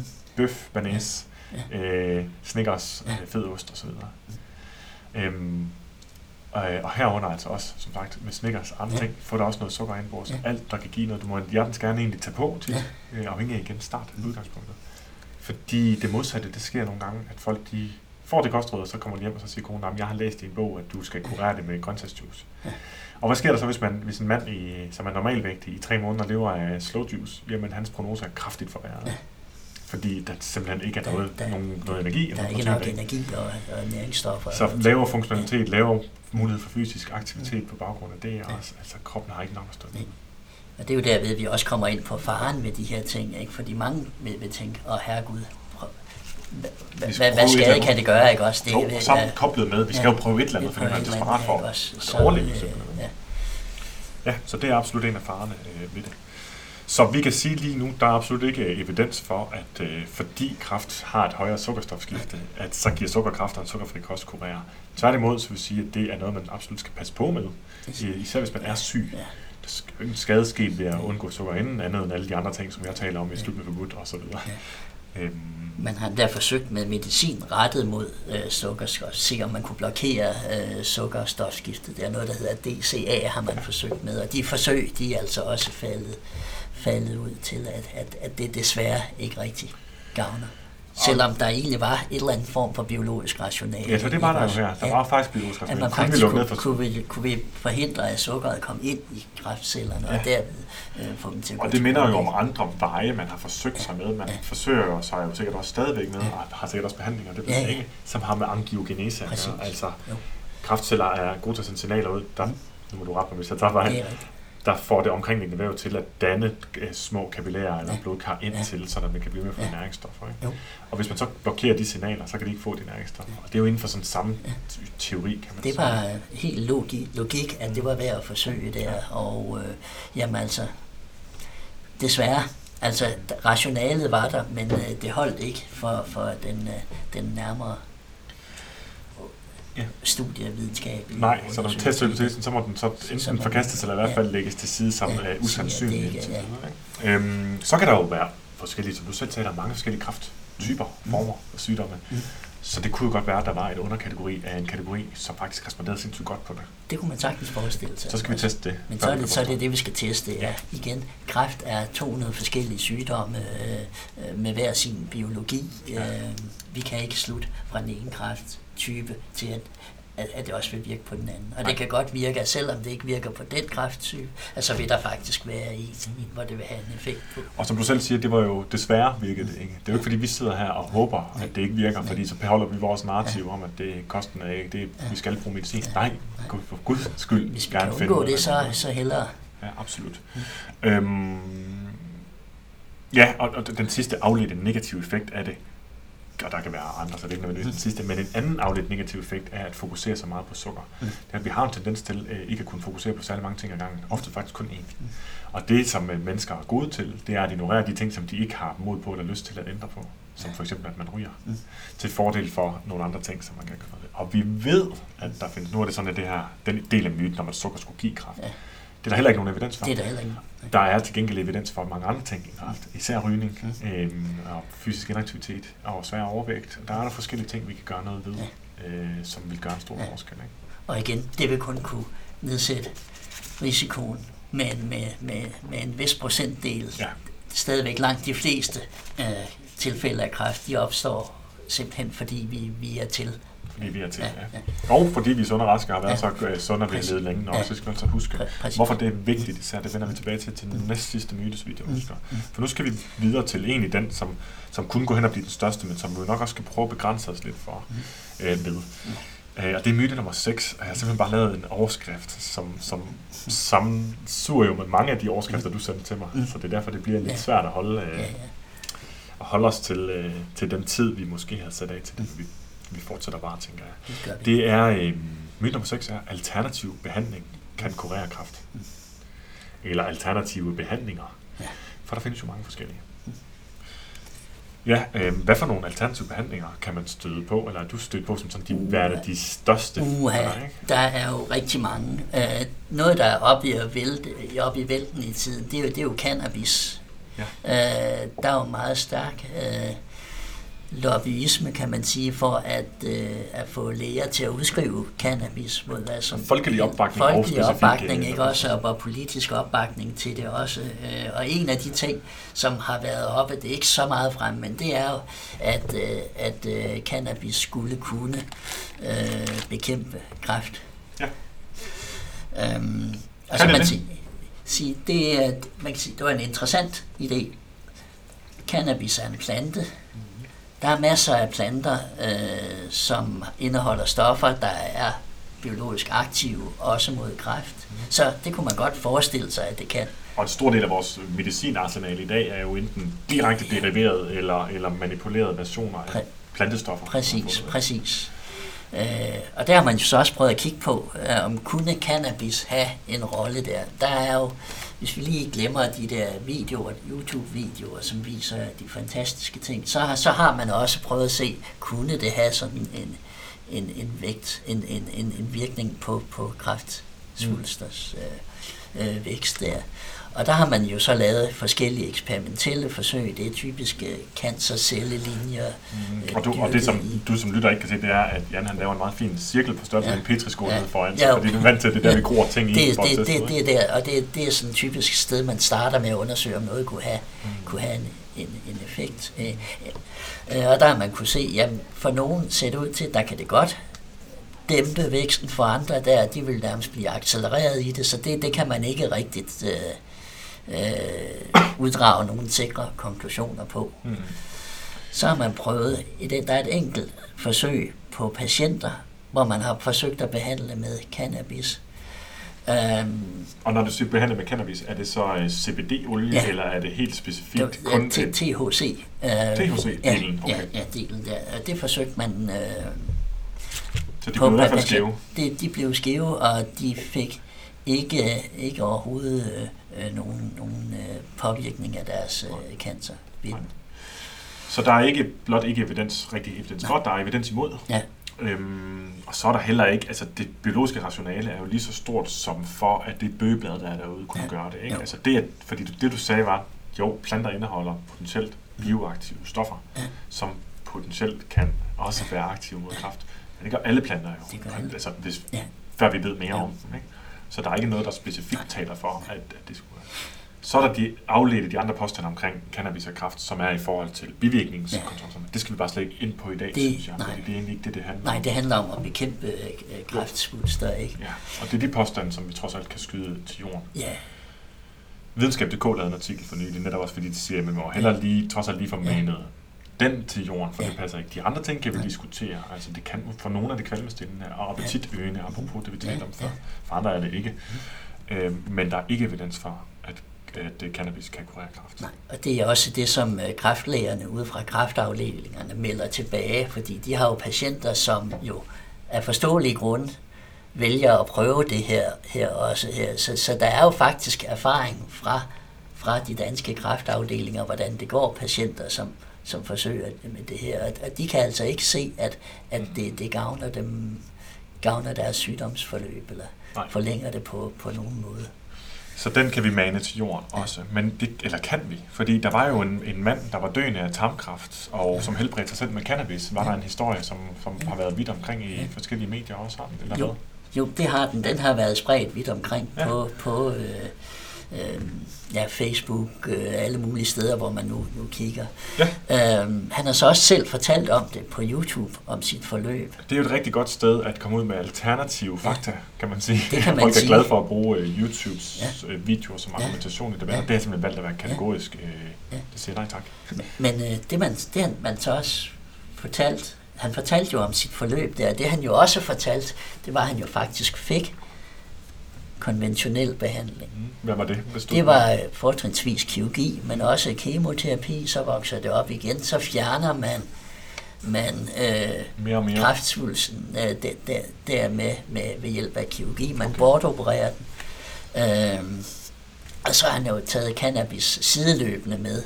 Så må det jo være cannabisen, der har gjort det. Må det ikke det, Jan? Jo, eller også er det kirurgi. Ja, det kunne også gøre. Og det er faktisk meget karakteristisk for mange af de anekdoter, man hører. Mm. Øhm, at der, der er flere forskellige forklaringer på, hvorfor, hvorfor at, at de her mirakelhistorier ikke, ikke nødvendigvis holder vand. Og ja. en af dem, det er, at der er givet øh, konventionel behandling mm. med kurativt, altså med det formål at helbrede patienten for kræften, og den behandling har så været effektiv. Mm. Patienten har så taget et eller andet det, det kunne lige så godt være et andet hypet det stof, kunne lige, lige præcis, ikke? og det kunne være hvad som helst. Øh, men så er det det, man psykologisk, det er, at man gjorde det, man ja. vil tilskrive. Og det ser man jo også for folk, der bliver kureret, især i et land som USA. Det, bliver kureret af lægevidenskaben, ja. så siger de, thank God. Ja, det, det er, det, og det er Ja, tak Gud, fordi tak du, Gud, du fordi, mig. Ja, står lægen der og siger, nej, det var mig. nej, det plejer jeg ikke at være så nej. søgende efter, efter billigelse. Men øh, det minder mig om en, en, en anden øh, historie. Ja. Faktisk to ting. Jeg mindes, jeg læst igen. Hvad var det, jeg har været på din blog? Mm. Øh, om, om nogen, øh, eller på Skeptikas side, mm. tror jeg måske det var, mm. om nogen, som, som også promoverede deres, øh, dem selv som et behandler, og som mm. deres øh, behandlinger. Mm Øhm, fordi de havde haft øh, patienter, der overlevede forskellige krafttyper, hvor det så viser sig, at følger man op på dem, så døde de jo faktisk, de ja. patienter. Det har været brystkræft, så vidt jeg husker, har jeg læst et eller andet om det. Er det noget, der bringer en klokke hos dig? Altså, der var, der var en mand, der hed Bursynski, over fra ja. USA, som behandlede typisk hjernesvulster og alt muligt med øh, antineoplastoner, kaldte han det. Altså mm. noget, han, noget protein, han havde udvundet fra, fra urin, som han påstod kunne virke. Og der havde han hans gruppe der uploadet øh, alle mulige mirakelhistorier der om, hvordan det er det, det, det, det, det forløb der. Og der er der så nogle andre, nogen, som har prøvet at følge op på, på de der historier, som Bursynski-gruppen havde lagt op, og kunne se, at, at de var, var døde sådan en efter en. Ja. Og, øhm, og jeg havde egentlig, jeg nævnte det for dig inden, ja. jeg vidste ikke helt, om jeg skulle nævne det. Ja. Øhm, jeg har også haft kræft tæt ind på livet. Jeg ja. mistede min mor i 2010 mm. til kræft. Mm. Øhm, og der var vi jo på vej over til Brzezinski. Mm. Hun har jo, ja, vi har jo nok slettet den. Det gik lidt, øh, ja, vi havde ikke, ja, det er en anden historie. Men øh, der var en lang, lang, lang e-mail-korrespondance. Det var et eller andet med 100-200.000 dollars eller 2 kroner, det kan jeg så ikke huske, for hvad det skulle koste at komme derover på hans øh, klinik. Ikke? Og han er en af de største og, og mest brugte og sandsynligvis velhavende alternative ja. behandlere af kræft, tror jeg. Vel i hvert fald en af dem, man støder på mest. Jo. Øhm, som bruger nogle, det er så det her neoplastoner, som ja, snakker om. præcis. Ja. Og der har været nogle andre, som øh, øh, Gonzales Regimen og, ja. hvad hedder det andet? Gerson. Gerson Therapy, ja, ja, ja, ja. præcis, som minder om hinanden. De minder meget om Som hinanden. indeholder, man skal spise en pl- kun plantekost tit, ja. øh, masser af juicer og blendede ting, og så skal man have kaffelappe, mm. altså med tarmskyldninger ja. med koldt ja. kaffe. Ja. Håber det er koldt. Det øh, håber vi trods alt, ja. ja og Men, øh, øh nogle fordøjelsesenzymer og ja, ting og sager, alt en cocktail. Kom, et sted mellem 50 og 80 øh, tabletter, mm. altså naturkosttilskud øh, om, om dagen. Ikke også? Og det er svært at sige, vi kan godt komme med alle mulige argumenter for, hvorfor det nok ikke virker, men det kunne mm. være rart, hvis det var et studie. Og det ja. er der sørme. Ja. Og det er gennemgået på Science-Based Medicine, det skal nok lige linke til, ja. det kender du også, ja, ja, hvor man simpelthen har fulgt overlevelsen. Mm sammenlignet med baggrundsoverlevelsen ja. for en krafttype, faktisk den, som, øh, ja. som min mor også havde, den ja. kraftig puspelkirtel eller pankreascancer. Mm. Øhm, baggrundsoverlevelsen, ja. folk, der får normal behandling, konventionel behandling, og så folk, der får den her alternativ ja. behandling. Og det var meget, meget, meget, meget, meget tydeligt. Ja. Dem, der fik den alternativ behandling, mm. jamen, de, det man så på det var, hvor mange der var tilbage. Så man kan ja. sige, lige, lige meget hvad, så kuren falde lige så langsomt med tid. Ja. Den faldt afsindigt hurtigt for dem, der fik en alternativ behandling, ja. mens den næsten stagnerede for dem, der fik konventionel behandling. Det vil sige, de fik altså pænt mange levemåneder, det. hvor der slet ikke var nogen, der døde, faktisk nærmest, ja. før de begyndte også at, at, at krasse af. Ikke? Og øh, så, derudover så havde de en dårlig livskvalitet. Det vil sige, at den slog, den sænkede deres livskvalitet i den her behandling, og den slog ihjel. Ja. Og, og, og det er netop den med livskvaliteten er en meget vigtig pointe, fordi øh, øh, man forestiller sig at alternativ behandling, det er en mild og skånsom, nem behandling at gennemgå, men det behøver den jo absolut ikke at være. bivirkningsfri. Lige præcis, ikke også? Og det er den jo. Og man kan sige, sådan en som, som gør sådan der, eller Gonzales, som, mm. øh, jamen den er jo, for ma- mange vil give op mm. undervejs. Ja. Og det giver så også grobund for at give patienten skylden for, at, at, at, at, at han hun ikke blev helbredt fordi ja. fulgte ikke behandlingen slavisk, som man skulle. Derfor gik det galt. Det er det samme, som sker i, i diætbranchen. Ja. Du laver en vanvittig ja. øh, lavkaloriekur, mm. og så hvis du følger den, så tænker du, så ja. det kunne jeg ikke. Så, ja. så må man, så du dårlig til at følge ja. kuren. Eller også var kuren ja. dårligt lavet, hvis du ikke bare, hvis du ikke kunne øge adherensen. Mm. Men i det der skyldspålæggelse, ja. eller hvad man ja. det vender vi lige tilbage til lidt senere. Vi skal lige mm. nævne, bare lige hvis, hvis folk støder på den derude, ja. så skal de være klar over, hvad er det, de støder på. Der er blandt andet noget, der hedder nu siger i citationstegn, vitamin B17. Ja. Kan du fortælle lidt om det? Jamen, det er jo et stof, som hedder, hedder amygdalin, øh, eller latril er det også kendt som, øh, som var meget hypet tilbage øh, for mange år siden. Øh, også som et, et wonder drug, der, der virkelig kunne, kunne gøre noget ved, ved, ved cancer. Mm. Øh, der er mange alternative behandlere, som blev millionærer på det. Og øh, der, der, var, der, der er et eksempel med, med et barn, øh, hvor lægerne forsøgte øh, at tvangsfjerne det med henblik på at give konventionel behandling for en lymfeknudekræft. Mm. Overlevelseschancen der ved konventionel behandling var, var 90 procent, altså faktisk rigtig godt, rigtig, rigtig god prognose der, men, men forældrene var alternativt indstillet, og de ville altså ikke den konventionelle vej, men, men den her. Øh, og det ville de jo ikke finde sig i, så der blev jo iværksat retssager af det ene og det andet der, som øh, kosttilskudsindustrien gik ind i med alt, hvad de havde af økonomiske ressourcer og power og så videre. Af. Dem har de nemlig rigtig mange af, og de fik jo også igennem flere appelinstanser, mm. hvor man under retssagsforløbet kunne se, at, at sygdommen udviklede sig mere og mere, men alligevel øh, fik de altså overbevist dommeren altså retssystemet om, at, at, øh, at det var en farbar vej at gå. De gav sådan set license to kill, kan man næsten sige, til uh, kosttilskudsindustrien med B17 der, eller mm. amygdalin. Og det er sjovt, at de så netop for at kunne kalde det kosttilskud, så har de givet det det navn vitamin B17. Og ja. det, altså, jeg ved ikke, det, det giver slet ikke nogen mening at tale om det vitamin, for vitamin det er et, et stof, som kroppen har brug for og ikke kan producere, eller ikke kan producere i tilstrækkelig grad. Præcis. Og, og det, det er jo ikke at finde i amygdalin, som, som i virkeligheden betyder mandelstof, ja, kan man nærmest ja, ja, sige. Ikke? Øhm, som jo også øh, minder om, øh, hvad hedder det, cyanid. Ja. Og omdannes det til det i kroppen. Det, det, ja, altså når det udsættes for noget, der et enzym, der mm. hedder beta-glucosidase, så fraspaltes uh, cyanid, som dermed skulle kunne give, uh, give den virkning her. Men det, det er også lidt en efterrationalisering, sikkert, for at komme med en biologisk klausulmekanisme. Ja, jo, men, men sagen er den, at, at du også har beta-glucosidase nede i, i tarmen, mm. cellerne i tarmslimhinden. Så allerede der vil du se nedbrydning. Der er masser af det i leveren.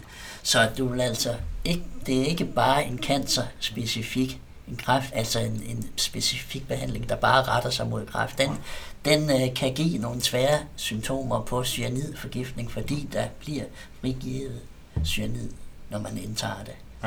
Ja. Øh, man tog det så alvorligt, at man da har lavet talrige kliniske forsøg med det, for at se, om det kunne have en, øh, en, en, en gavnlig virkning. Og et systematisk review over 36 studier fandt altså, at der ikke er nogen effekt af det. Så, så her har du et naturlægemiddel, øh, som ovenikøbet er testet, og på baggrund af disse tests forkastet. Og det er jo dejligt, at vi kan gøre det. Det er jo selvfølgelig igen, kan man sige, når nu der ikke har været noget rationale for overhovedet, at det skulle virke øh, næsten, så, så er det jo ærgerligt, at der er blevet brugt de penge på det, men det er jo så blevet brugt selvfølgelig på at kunne oplyse befolkningen. At det studie så ikke er set af nogen, jeg kender overhovedet Nej. nogensinde, men til gengæld er myterne om, at B17 øh, ja. holdes tilbage, og det kommer vi tilbage til om lidt, som kur mod kraft, ja. at det kommer ud, det betyder på, at vi har altså nogle formidlingsmæssige udfordringer fra, øh, fra ekspertstandernes mm. standernes side øh, i forhold til de andre. Og det har vi jo snakket om nogle gange før, især, øh, ja, det har jeg talt om mange, mange steder, det har vi to også talt om før. Øhm, så bare lige ganske kort. Vi er stadig under øh, myte nummer 6, at alternativ behandling kan kurere kræft. Mm.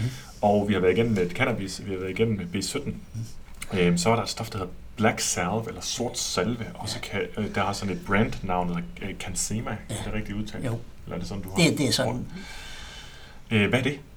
Jamen, det er jo simpelthen sådan et planteprodukt, et naturlægemiddel mhm. igen, ja. som man kan høre af ordet salve her. Øh, man kunne smøre det på en eller anden hudkræft, svulst for eksempel, og så vil det få den til at gå, gå væk. Det sjove er lige indskyde, at når man hører ordet naturlægemiddel, så tror jeg, at 99 procent ja. af mennesker, ja. de intuitivt opfatter det som noget positivt. Ja. Et naturlægemiddel, det lyder, det lyder ufarligt. Ja. Som det første, bivirkningsfrit. Ja og, og, og godt for os. Det kan slet ikke være skidt. Den, den historie har vi fået så meget ind, mm. at det er vores intuitive respons på ja. naturligheden. Ja. Men hvad gør Black Salve så i virkeligheden, når du smører det Jamen, det er jo stærkt ætsende. Ja. Øh, der er jo eksempler på folk, som har taget det på næsen der, hvor de sådan har fået ætset hele næsen væk der. Ikke? Det ligger faktisk ind på Wikipedia, øh, hvis man søger på Black Salve okay. derinde, der er faktisk et billede af en, der har ja. mistet hele venstre side af sin, uh, sin næse. Ja, ja. For, I et forsøg på at fjerne et melanom. Ja, lige, præcis, lige præcis. Ikke? Um, det blev endda anbefalet i sin tid, også af en af de store guruer inden for det, der hedder integrativ medicin. En, der hedder Andrew Weil, hedder han, som hvis ikke det var ham, der ligefrem opfandt begrebet, hvor man sådan forsøger at sige, at, at alternativ behandling kan fint integreres helt mm. normalvis med, med det er jo faktisk en del af den, øh, det lobbyarbejde, der har været for alternativ behandling, som vi ser rigtig mange, også for politikere opfatte for. Ikke? Så der har været noget, der bare var rent kvaksalveri. Ja. Metoderne er stort set ikke ændret. Ikke Argumenterne, måden det frames på, det at man tager en kittel på, det man køber en PhD på nettet, hvilket man sagtens kan. Man kan købe den til sin hund, hvis man vil. Øhm, det linker jeg ikke til, det synes jeg ikke, skal gøre.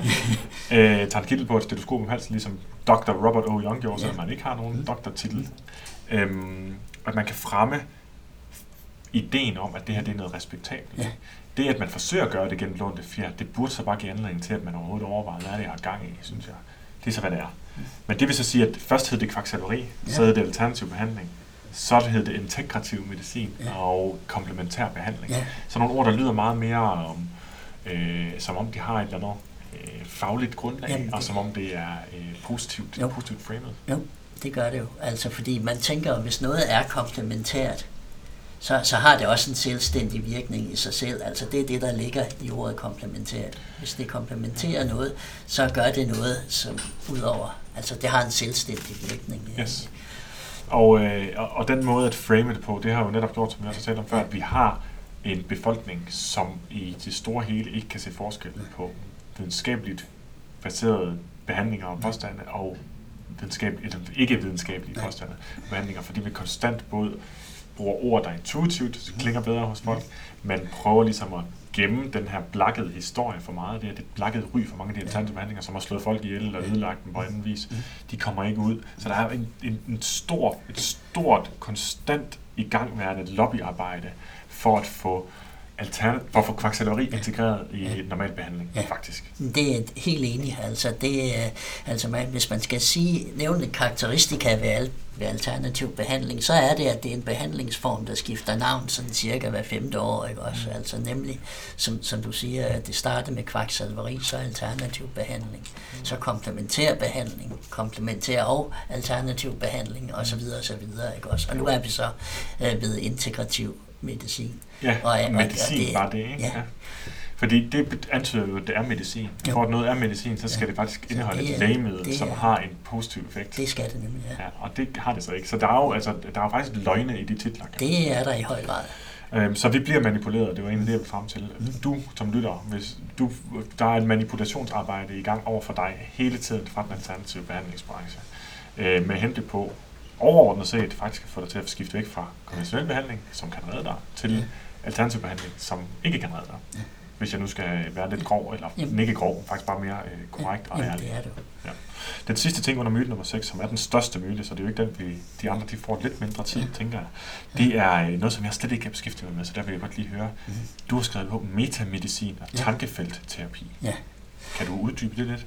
Jamen, det kan jeg jo godt. Det er noget, der også er begyndt at vinde frem, øh, hvor man forestiller sig, at, øh, at cancer, kræftsygdom, øh, er betinget af, af et eller andet emotionelt traume. Mm. Og hvis man kan løse op for det emotionelle traume, så går canceren væk. Det kan for eksempel være, at, øh, at øh, du har fået et chok med deraf følgende dødsangst.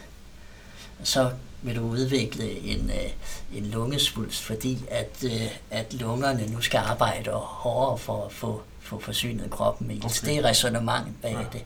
Kan du løse op for den? Der jo ja. så en antagelse om, at når nogen væv skal arbejde hårdere, ja. så vil de have større øh, sandsynlighed for at udvikle kræft. Er det korrekt? Præcis. Vil, altså, er det sådan med væv, nej, når det, det bliver belastet? Så nej, det nej, nej, slet ikke. Der er jo masser af forsvarsmekanismer der, og man har jo undersøgt øh, øh, i store studier, fordi det lyder jo plausibelt, at, at, at sådan nogle, nogle, nogle stresspåvirkninger der kan, kan være, være, være kræft, kan udløse kræft. Det, det har man ikke rigtig kunne finde, finde, uh, finde ud af. Og psykologisk stress har man heller ikke kunne finde sammen med det. det og udvikling. Nej, og der er slet ingen grund til at tro, at, at det at løse op for sådan et traume kan, kan helbrede kræftsvulsten. Nej. Øhm, og du støder jo på øh, danske øh, hvad kan man sige, frontpersoner fra det her metamedie. Du, du genkender jo de ting, du, du siger, det kommer meget, det kommer også fra Tyskland. Er det, det gør det. Det var en, øh, øh, det startede jo med en, en tysk læge, en mediciner var han, øh, som hed Gert Ryke Hammer, hed han. Øh, hans søn blev skudt og dræbt, og kort efter udviklede han selv øh, testikelkræft, og moren fik så noget brystkræft som er to øh, ret forekom, meget forekommende. Ja, ja, ikke? ja, lige præcis. Ikke? Og der begyndte øh, så stille og roligt idéerne i hans hoved at, at, at, at finde sig mm. og manifestere sig i, at, at det måtte have noget med det at gøre. Mm. Øh, Hammer selv fik blev behandlet på helt normal vis, og blev også helbredt, altså med operation og så mm. videre. Mm. Øh, Hammers kone øh, var det første, hans første patient, mm. øh, hun døde nogle år efter. Ja, okay. Så det var jo ikke et, et det var ikke, track record. Men, men, men der nåede han så stadigvæk at, at udarbejde sin teori om, at, at, der, at det var det her pludselige chok, som var, havde udløst øh, kræften, og det har han så spundet en, en, en, en lang teori på. Det er for langt at komme ind på det her, tror jeg, i detaljerne, men, men der er masser af ting, der ikke øh, holder stik, øh, når man kigger på det. Øhm, Altså vi kan, vi kan se de mirakelhistorier der, det er, at, at øh, det kan forklares ud fra naturforløbet og anden behandling. Ja, naturforløbet, det er jo det, er jo det tit folk øh, ja. misser. Det er jo, at rigtig ja. mange andre øh, sygdomme opstår af alle mulige andre årsager, ja, end det, som den alternative behandler påstår, men med sin karisma kan man komme til at blive sådan, øh, for sådan tunnelsyn på det. Og i andre sammenhænge, der er der jo rigtig mange sygdomme, lidelser og ja. symptomer og syndromer, som forsvinder af sig selv. Ja Øh, ikke det i kraft, i, det er i hvert fald meget sjældent. Ja. Øhm, og hvor man så siger, at det må jo så være på grund af den behandling. At de, de to ting kan man altså ikke, man kan ikke konkludere kan på baggrund af to ting, der følges ad. Og det er så det, som det her var endnu et eksempel på. Når man bare gør det, på baggrund af det, man gerne vil tro på, så kan man altså lave de her voldsomme fejlslutninger. Når man først har investeret så meget i den, som jeg antager, at ham er hammer, var det sådan, jo. han gjorde, jamen så har man meget svært ved at slippe det igen. Jo mere man har investeret, jo mere man har ytret det, og så videre. Det er en helt anden teori, der hedder kognitiv dissonansteori, som er meget interessant. Det er årsagen til, en af årsagen til, at folk de bliver ved med at påstå, at det, de siger, det passer, det lyset af stor modstridende evidens. Så er der spørgsmål om hans personlighed, fordi uh, det vi ved, det var, at han var glødende antisemit. Han uh, påstod i ramme alvor, at Israel havde adopteret hans system og bruger det som standard kraftbehandling nede i Israel og holder det hemmeligt, ligesom for at slå, slå den ikke-jødiske befolkning ihjel. Okay, så der og, var et ekstra narrativ, der forstærkede troen? Og det har han fremlagt dokumentation fra i form af, af dokumenter udarbejdet af, af overrabineren i Halle, mm. tyske by Halle. Det viser sig, at øh, der er ikke nogen overrabiner i Halle, og ham, der havde udgivet sig for det, øh, var en af hans medarbejdere. Så det vil sige, at nu er vi altså ikke bare ude i en, en fix idé, nu er vi ude i sådan en fabrikeret fakta situation, og hvis man kan gå så vidt med, med, med, med, med så alvorlige ting, mm. hvor meget har han så selv troet på, på den anden del der, når det kom til stykket? Ja, og skal altså, vi du, andre du, tro på en mand, der, der er så forskruet i, i sin tankegang? Du, at, du kommer i hvert fald i dag med, med flere gode argumenter øh, for, at der er noget mere... Øh, lidt mere ondsindet øh, i den branche, end jeg egentlig lige troede. Ja. Jeg vil stadigvæk reservere retten til at sige, jamen hvis du først er overbevist nok, så, så har man set i mange andre situationer, at folk de fabrikerer. Ja. Altså der er sådan det der, der hedder en god sagstjeneste. Ja. Og når først man er 100% ja. sikker på, at det man gør er en, ja. god, en god sag, så er det, at alle, man skyr ingen midler for at få det frem. Nej. Og der kender vi, kunne vi godt forestille os det fra os selv. Lad os sige, du ved, du kan redde en milliard mennesker. Men du kan ikke gøre, du har ikke evidensen Nej. til at underbygge det, men du ved det. Ikke du tror det, du ved det. Og det er jo selvfølgelig en subjektiv følelse, ikke? Mm. Øh, og så sige, hvordan kan jeg få andre til at tro på det? Og så begynder at fabrikere evidens. Ja. Jeg tror også, han var helt i sin egen historie, men ja. det, er jo, øh, det, kan, det, det, er jo ikke til at vide for nogen af os, tænker det, det kan sagtens være rigtigt. Mm. Du lytter til Detox Din Hjerne med Morten Elsø og Anne Gormand. I dag har jeg jo ikke øh, Anne Gormand med i studiet, så at sige. Jeg er taget ned til øh, Vejle sygehus, hvor jeg sidder over for dig, Jan Lennebjerg, der er patolog her nede og kigger på øh, kraftceller blandt andet i mikroskop på daglig basis. Og øh, vi er nu kommet igennem de første seks af de, hvad vi mener er de største kraftmyter. Og øh, skal til øh, myte nummer syv i den her lidt ekstra lange podcast, fordi vi altså har besluttet os for, at vi vil, øh, vi vil komme omkring de største i en omgang. Myte nummer syv øh, det kan så lidt mere op af mit felt, men jeg synes stadigvæk, det kunne være fint at uh, få, få dit besøg med. Den skulle uh, sådan overordnet formuleret, at den bestemte fødevare kan kurere kræft. Og uh, på, hvordan støder du på den myte, hvordan kommer den til udtryk? Jamen det er jo rundt omkring, så siger folk, uh, spis broccoli, spis gurkemeje, spis et eller andet andet, og så henviser de måske til uh, et eller andet undersøgelse, som skulle dokumentere, at det er rigtigt. Hvad skulle der til for, at en undersøgelse dokumenterede, at det var rigtigt i ja, virkeligheden? I virkeligheden skulle man jo have to grupper af personer. Man skulle teste nogen, der får den behandling, og nogen, der ikke gør, og så skal man kunne se, at det rent faktisk gør en forskel. Så der skal være, så skal der, så for at gøre det mere tekst, så skal der være nok mennesker med Præcis. til, at, øh, at vi kan vi kan måle en, en effekt. Præcis. For at det ikke bare er en tilfældighed. Ja. Så der skal to grupper, og der skal være nok mennesker med. Ja. Og så skal det jo være over lang tid. Det er jo det. Øhm, nu i forhold til forebyggelse skal det være over rigtig lang tid. I forhold til behandling, så behøver det så ikke være over så lang tid. Men. Nej, altså det er jo præcis, altså behandlingen, det starter vi jo øh, i det øjeblik, diagnosen bliver stillet, og så, så går vi i gang med behandlingen, effekt, og så skulle vi gerne kunne se en effekt øh, hurtigt på, at det rent faktisk også sker.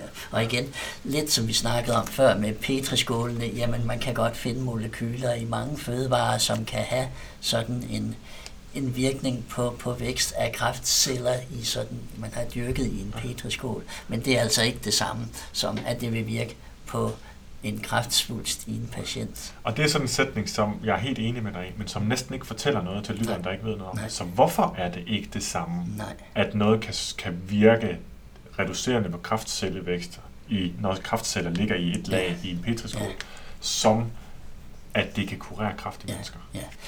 Altså, der er jo flere ting. Der, der er dels man kan sige, rent mekaniske ting. Altså, de stoffer der, de skal jo også kunne komme ind til kræftsvulsten, når man indtager det. Mm-hmm. Uh, når vi indtager det er faktisk en stort, et stort problem. Meget stort øh, problem. Drugs, som altså, altså det er, hvis, man, hvis det er noget, man indtager, så skal det først ned igennem mavesækken og igennem fordøjelsessystemet optages i kroppen og derfra transporteres hen til det sted, hvor, hvor det skal virke, nemlig i kræftsvulsten. Mm. Så det, at man siger, at det, at vi kan dryppe det stof ned på nogle celler i en petriskål, ja. det kan være fint interessant at se på resultaterne derfra, men der er absolut intet, der taler for, at det stof så i sig selv skulle kunne overleve fordøjelse, skulle kunne blive optaget i sig selv, og skulle komme ud til de relevante væv efterfølgende i en aktiv form.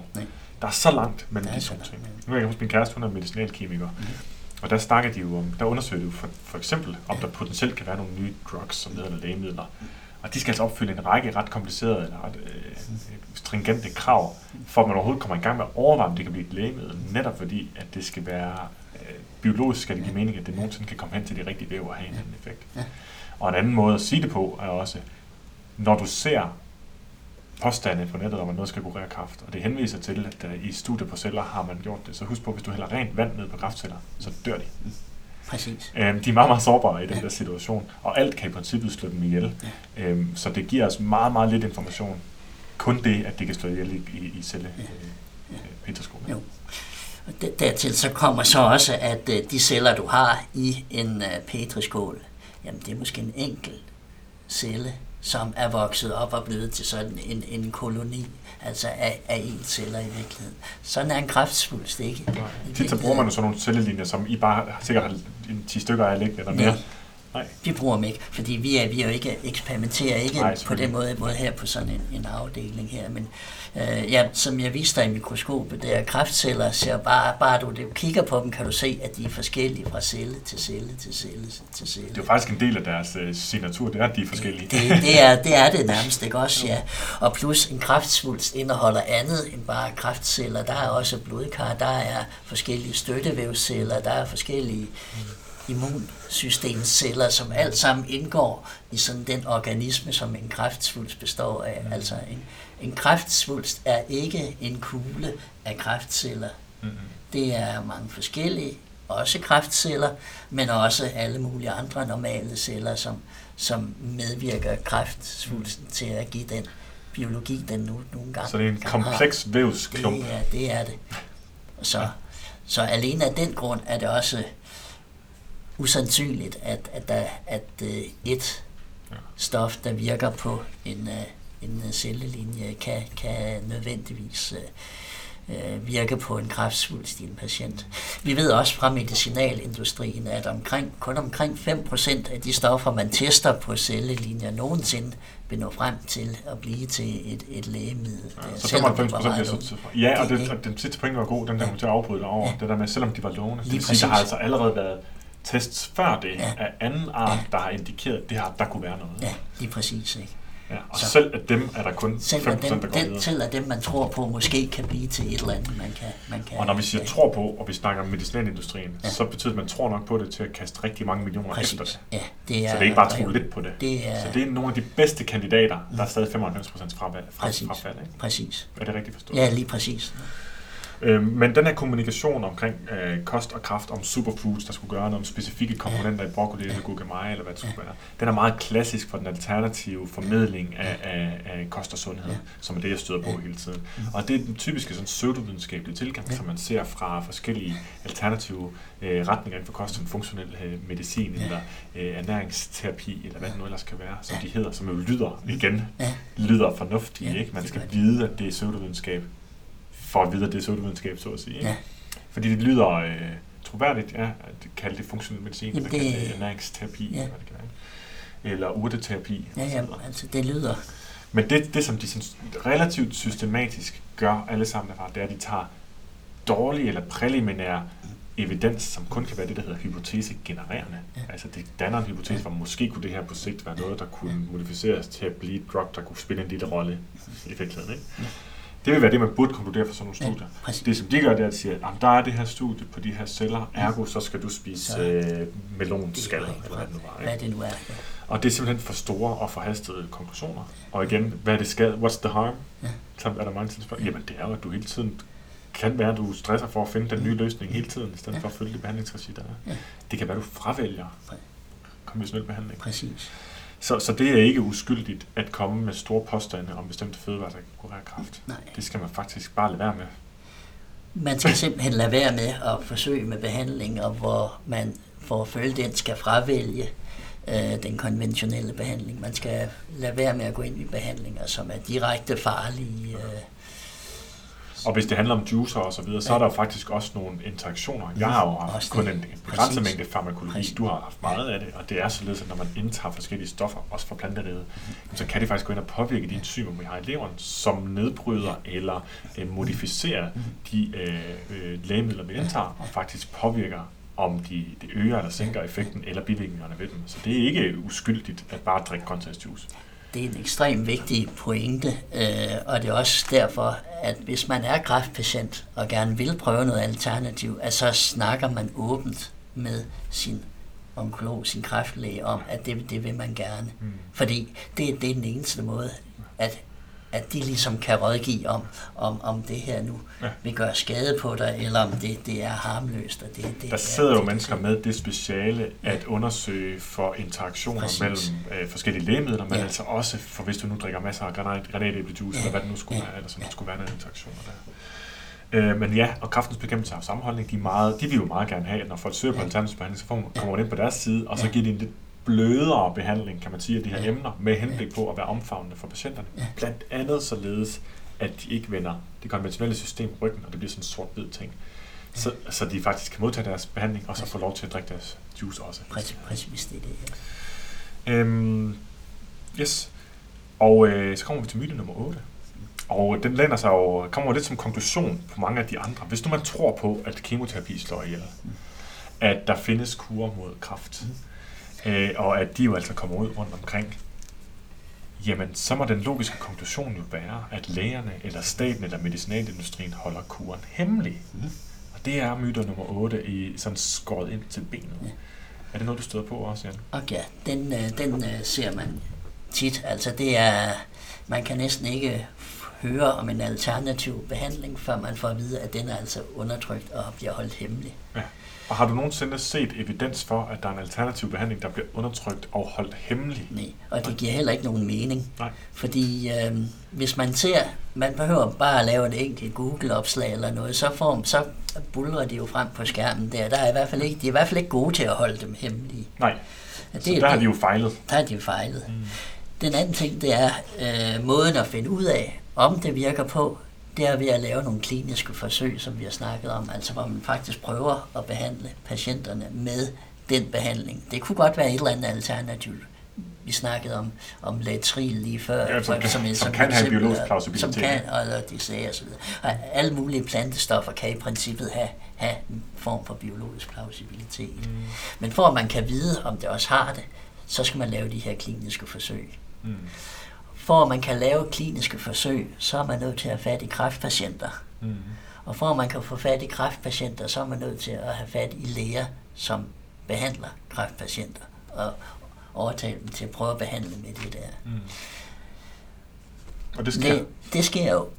Og læger, der behandler øh, kræftpatienter, en succes for dem, det er jo, hvis deres patienter bliver helbredt eller får en væsentlig... Jeg troede, læger bare ville slå folk ihjel. Jan. Ja, hvad er det for noget, ikke også? Og det er jo slet, slet ikke sådan. Nej, det var jo... Øh, grunden til, at vi alle sammen meldte os til medicinstudiet, stort set alle sammen, det var jo netop et ønske om at hjælpe, hjælpe patienter, Ja. ja. mennesker i al almindelighed. Mm. Hvis vi nu får lov at prøve et præparat i en eller anden behandlingsform, som viser sig at være meget effektiv, meget bedre end, end det, vi plejer at gøre, så står vi jo pludselig over for, for et valg, et, vi skal træffe. Mm. Skal vi glemme alt om det her nye vidunderbehandling? Hvis I gå gjorde tilbage? det, så ville det være evidens for konspirationsteoretikerne. Det ville det være, ikke også? Eller skal vi tage den nye behandling i brug? Mm. Hvad gør I så? Jamen, historien viser jo, at vi tager nye behandlinger i brug. Øh, kræftbehandlingen øh, Øh, er jo på et, har jo aldrig været bedre. Altså, jeg ville hellere være kræftpatient i dag end for 30 år siden, fordi der er altså kommet nogle behandlinger, bedre behandlinger til, som viser, øh, ja, som viser der, deres værdi, øh, hvor man før døde øh, 30-40 procent, overlevede måske 5 år, så er vi nu oppe på på, på omkring 60 procent for voksne. Og det er sådan helt overordnet. Det er helt, over, det er helt overordnet. Mm. Det er også øh, 80 procent for børn, børnekræft. Så der er virkelig sket, mm. sket noget der. Ja. Øh, så historien viser altså, at hvis der kommer en ny og bedre behandling, end det man plejer at bruge, så tager man den i brug. Ja.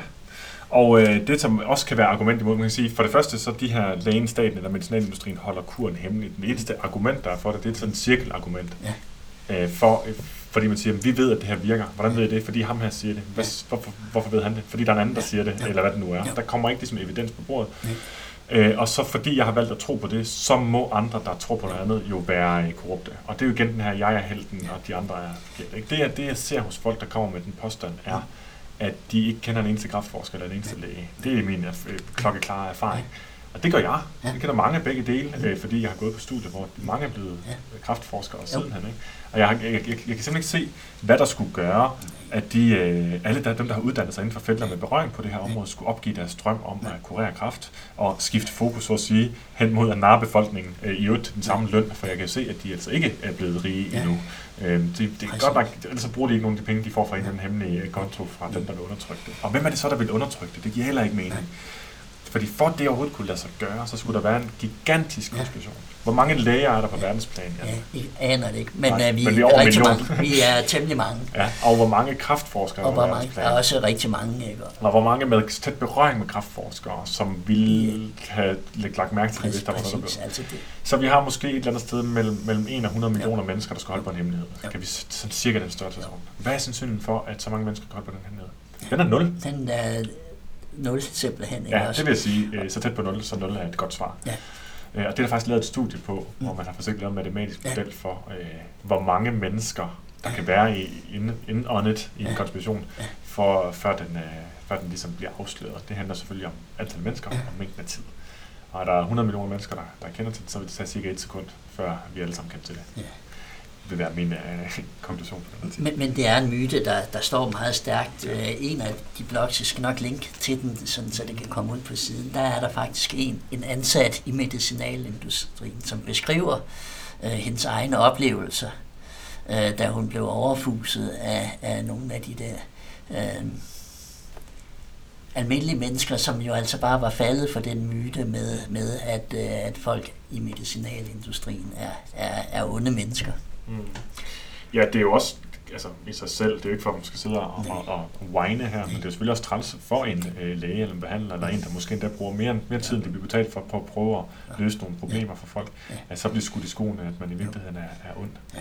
Og hvis det er for pengenes skyld, den holder jo heller ikke rigtigt. Altså, det, vi kan jo se, at øh, der er folk, der er blevet styrtende rige på alternative kræftbehandlinger, altså dem, som skulle være blevet holdt hemmelige. Så, altså, så, så, man, det, så det økonomiske argument holder jo slet, slet ikke. Nej, tværtimod. For, hvis, hvis vi siger, at det økonomiske incitament skulle drive folk, så er det netop, at folk skulle tage så skulle, kigge den alternative branche efter sømne. Der er nogen, der bor i, i det, det, der på engelsk mansions, ikke? Øh, jeg ved ikke, hvad danske ord for det egentlig er. Det er vel, øh, men store, flotte huse, ikke også? Jo, men store, flotte huse i, i Danmark, i, det er ikke det samme som et mansion i USA. Nej, nej, og, og, og det er folk, som netop har skriver sådan nogle artikler, Præcis. som vi snakkede om før, om de her forskellige stoffer, og som samtidig også lige har ja. et shop, hvor du kan købe deres gode ja. majpulver og, og kurere dig selv, ja. ifølge dem. Ja. Ja. Så hvis man skal follow the money, så leder det faktisk ikke hen til lægerne eller kraftforskerne, så leder det faktisk hen til de alternative, øh, store alternative behandlere, dem der mm. trænger i trådene og får mest trafik øh, på nettet også. Men igen, argumentet for myte nummer 8 her, at lægerne eller staten eller medicinalindustrien holder kuren hemmelig, argumentet holder kun, hvis alle de andre myter var sande. Ja. Ja. Men det er de jo ikke. Det er de ikke. Det vil sige, at det falder fuldstændig til jorden. Altså det eneste grund til, at man kan komme til den konklusion, det er, hvis man er blevet overbevist om, at B17 eller, eller Black Sabbath ja. eller homøopati eller cannabis, det er kuren mod kræft. Ja. Og det er det ikke. Nej. Så der er ikke noget at hemmeligholde. Tværtimod, ja. så alle resultater, der er relevante, alle forsøg, der bliver lavet på kræftplanen, de bliver publiceret, ja. således at princippet kan tilgås af alle. Så der er ikke noget øh, lyssky der. Bortset fra, at der kan være en publikationsbias nogle gange, men det er lidt, det er lidt for komplekst. Det, det, det, er en anden, det er en anden historie, ja. Og så kommer vi faktisk til myte nummer 9, som vi har været inde på lidt før, som jeg synes er den værste af dem alle sammen. Mm. Den lyder sådan her. Ja. Det er din egen skyld, at du har ja. fået kræft. Ja. Hvorfra stammer den afsindige idé? Jamen, det er jo øh, en del af... Vi vil gerne finde forklaring på alt muligt. Mm. Øhm, ser man holistisk på det, så, øh, jamen, så kan der jo sagtens være for, kan man jo sagtens uh, intuitivt forestille sig, at man kunne måske have gjort et eller andet lidt anderledes. Det er jo en af krumtappene i, i metamedicin, som vi, vi, vi snakkede om før. Ikke? Ja. Også, uh, du er blevet udsat for et eller andet emotionelt traume, som du ikke har fået gjort noget ved, derfor bliver du, bliver du nu, nu syg. Ja. Uh, og den, der lød det lidt som, at det kom udefra, og der hvor jeg tænker på den her, det, du kalder den holistiske øh, sygeliggørelse. Holistisk sygeliggørelse, ikke? Nemlig ja. at, øh, jamen altså man får, man bliver påduttet øh, øh, manglende Jamen, det, det kan være noget af det, du også kender, altså manglende evne til at følge de kostråd, for eksempel, ja. man bliver udsat for, ikke også? Det kan være... Så man kan få nogle vanvittige kostråd, som vi snakker om før, så er det ens egen skyld, man ikke kan finde... Ja, ja, og hvis man ikke motionerer nok, øh, jamen altså alt, alt muligt, som, øh, som potentielt fører til, at du kan udvikle kræftsygdom, det gør, at, at du får selv skylden. Det er din egen skyld. Du kan også bare lade være med at ryge. Du kan bare lade være med jamen, det ene og det andet. Ikke? Ja, selv ved rygning vil jeg jo argumentere for, at det ikke er ens egen skyld. Fordi ja. langt de fleste mennesker begynder at ryge, når de er teenager. Ja, ja. Der har du slet ikke ja. øh, de, øh, den fremsynethed, der skal til for at træffe ja. den beslutning.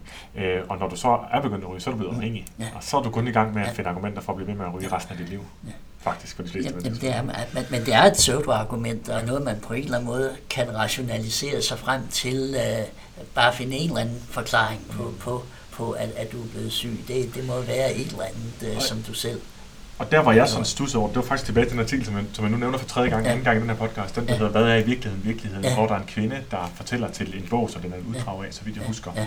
om hvorledes hun blev påduttet skylden for sin mm. egen sygdom mm. først og efterfølgende, ja. også for at hun ikke var i stand til at kurere den selv. Ja, præcis. Og der kan jeg jo igen desværre, øh, ja, nu vælger jeg at skulle nævne det alligevel, selvom det måske er lidt privat, ikke? men der kan jeg jo huske, hvorledes, at min, min, min mor også fik at vide fra en alternativ behandler, at hun skulle ligesom visualisere immunforsvaret, gå ned og angribe den her tumor. For hende var det egentlig ikke med de slemme skyldsspørgsmål, øh, det, det, det, i hvert fald ikke så vidt jeg ved, eller kommer nogensinde til at vide. Øhm, der kom ikke så meget dårlig samvittighed øh, som affødt men det kan jeg forestille mig, at man gør for rigtig mange andre mennesker. Ja. Så hvis du nu bliver for at vide af en at du skal bare fokusere dig ned og meditere på dit mm. immunforsvar, så forsvinder canceren, og så kommer du tilbage og siger, at det virkede ikke, siger, så har du ikke været god nok til det. Og det er jo så generelt den her modus operandi for alternativ behandling, at lige meget hvad der sker, så er det ikke den alternative behandler eller den alternative behandlings skyld. Så ligger skylden hos patienten. Ja. Altså jeg kender en anden historie, som jeg også har læst øh, på internet. Det var en, en patient, der selv var alternativ behandler øh, og fik en lille brystkræftsvulst på et par millimeter. Mm. Øh, hun ville ikke have konventionel behandling, så hun besøgte sådan en, en ortomolekylær læge i stedet for. Og der var lige et ord mere, som folk skal skrive ja. sig bag i ordet. Ortomolekylær. ortomolekylær. Altså, det, er altså...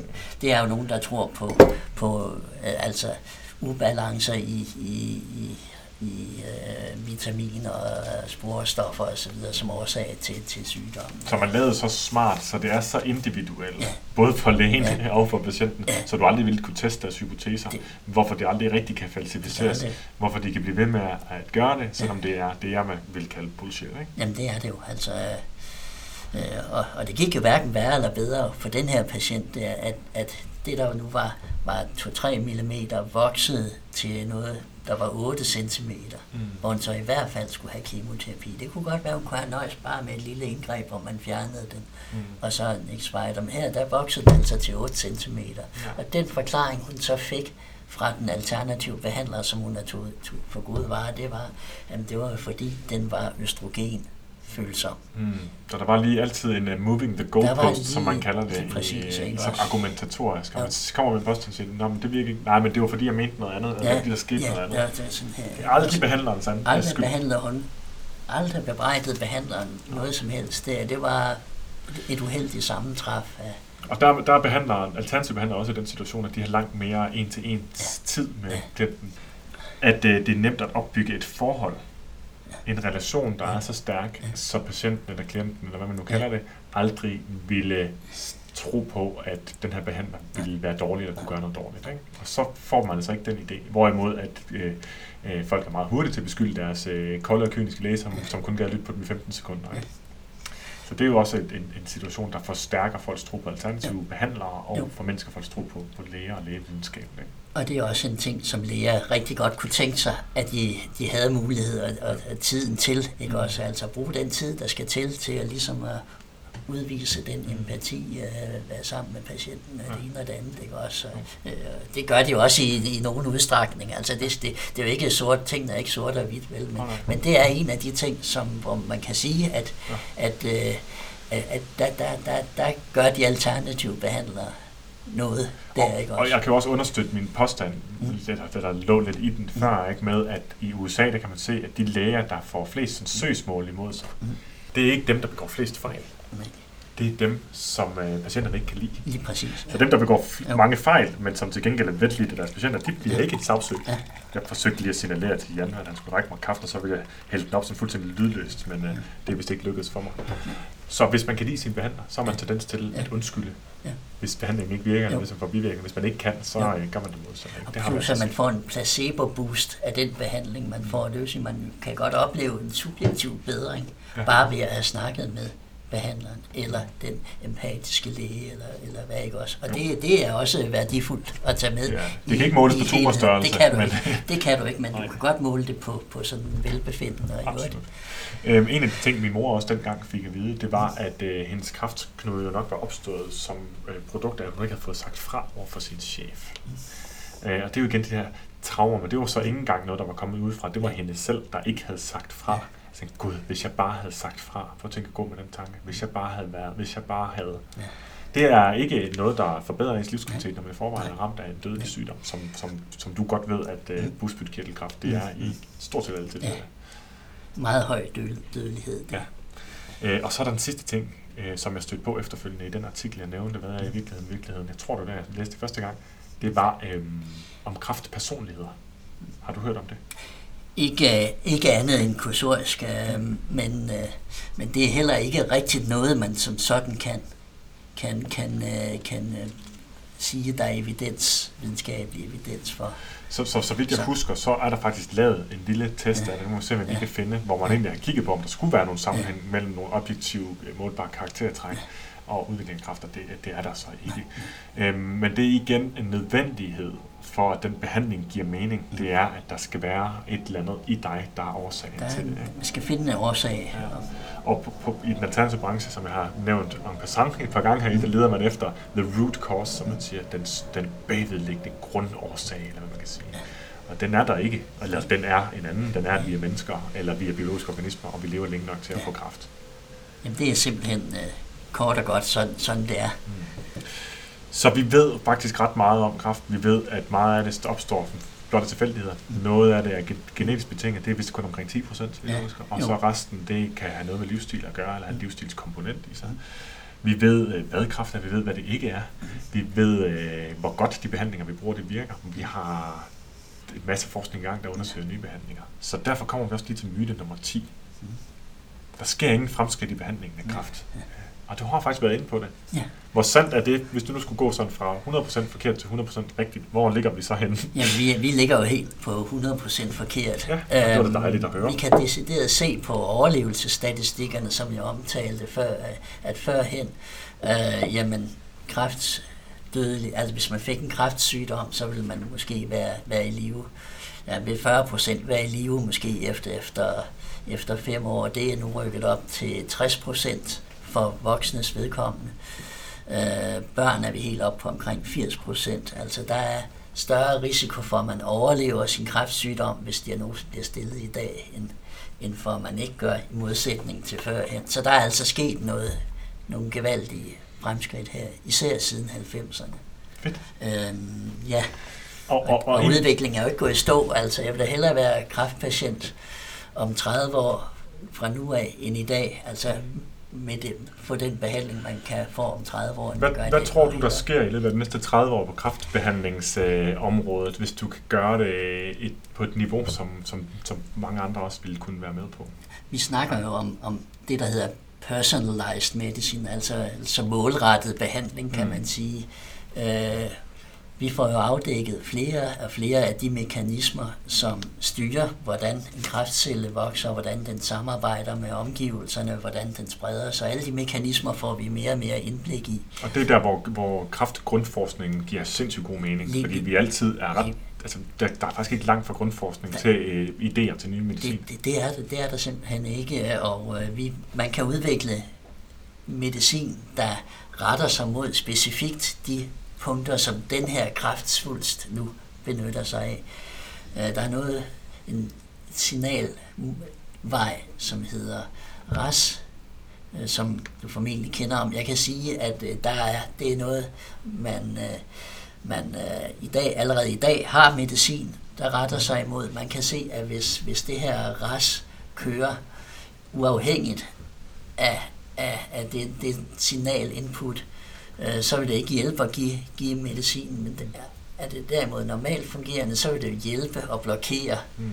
øhm, så, så det kræver så, tests det kræver af tests. personer, ja. eller måske mere specifikt af deres øh, af deres, Af deres tumorer, og det er, det er teknologi, mm. der findes og benyttes i dag ja. i, i standardbehandling. Og, og det vil, jo mere vi lærer om dem, desto flere targets vil der også komme. Så både flere mål for behandling af forskellige ja. typer medicin, der påvirker på forskellige ja. måder, ikke? Mm. Øhm, men også større forståelse for, hvilke mutationer eller kraftcelletyper, ja. der vil reagere på hvilken medicin, Præcis. så vi ikke kun ved, hvor vi skal bruge medicin, men også ved, hvor vi ikke skal. Mm.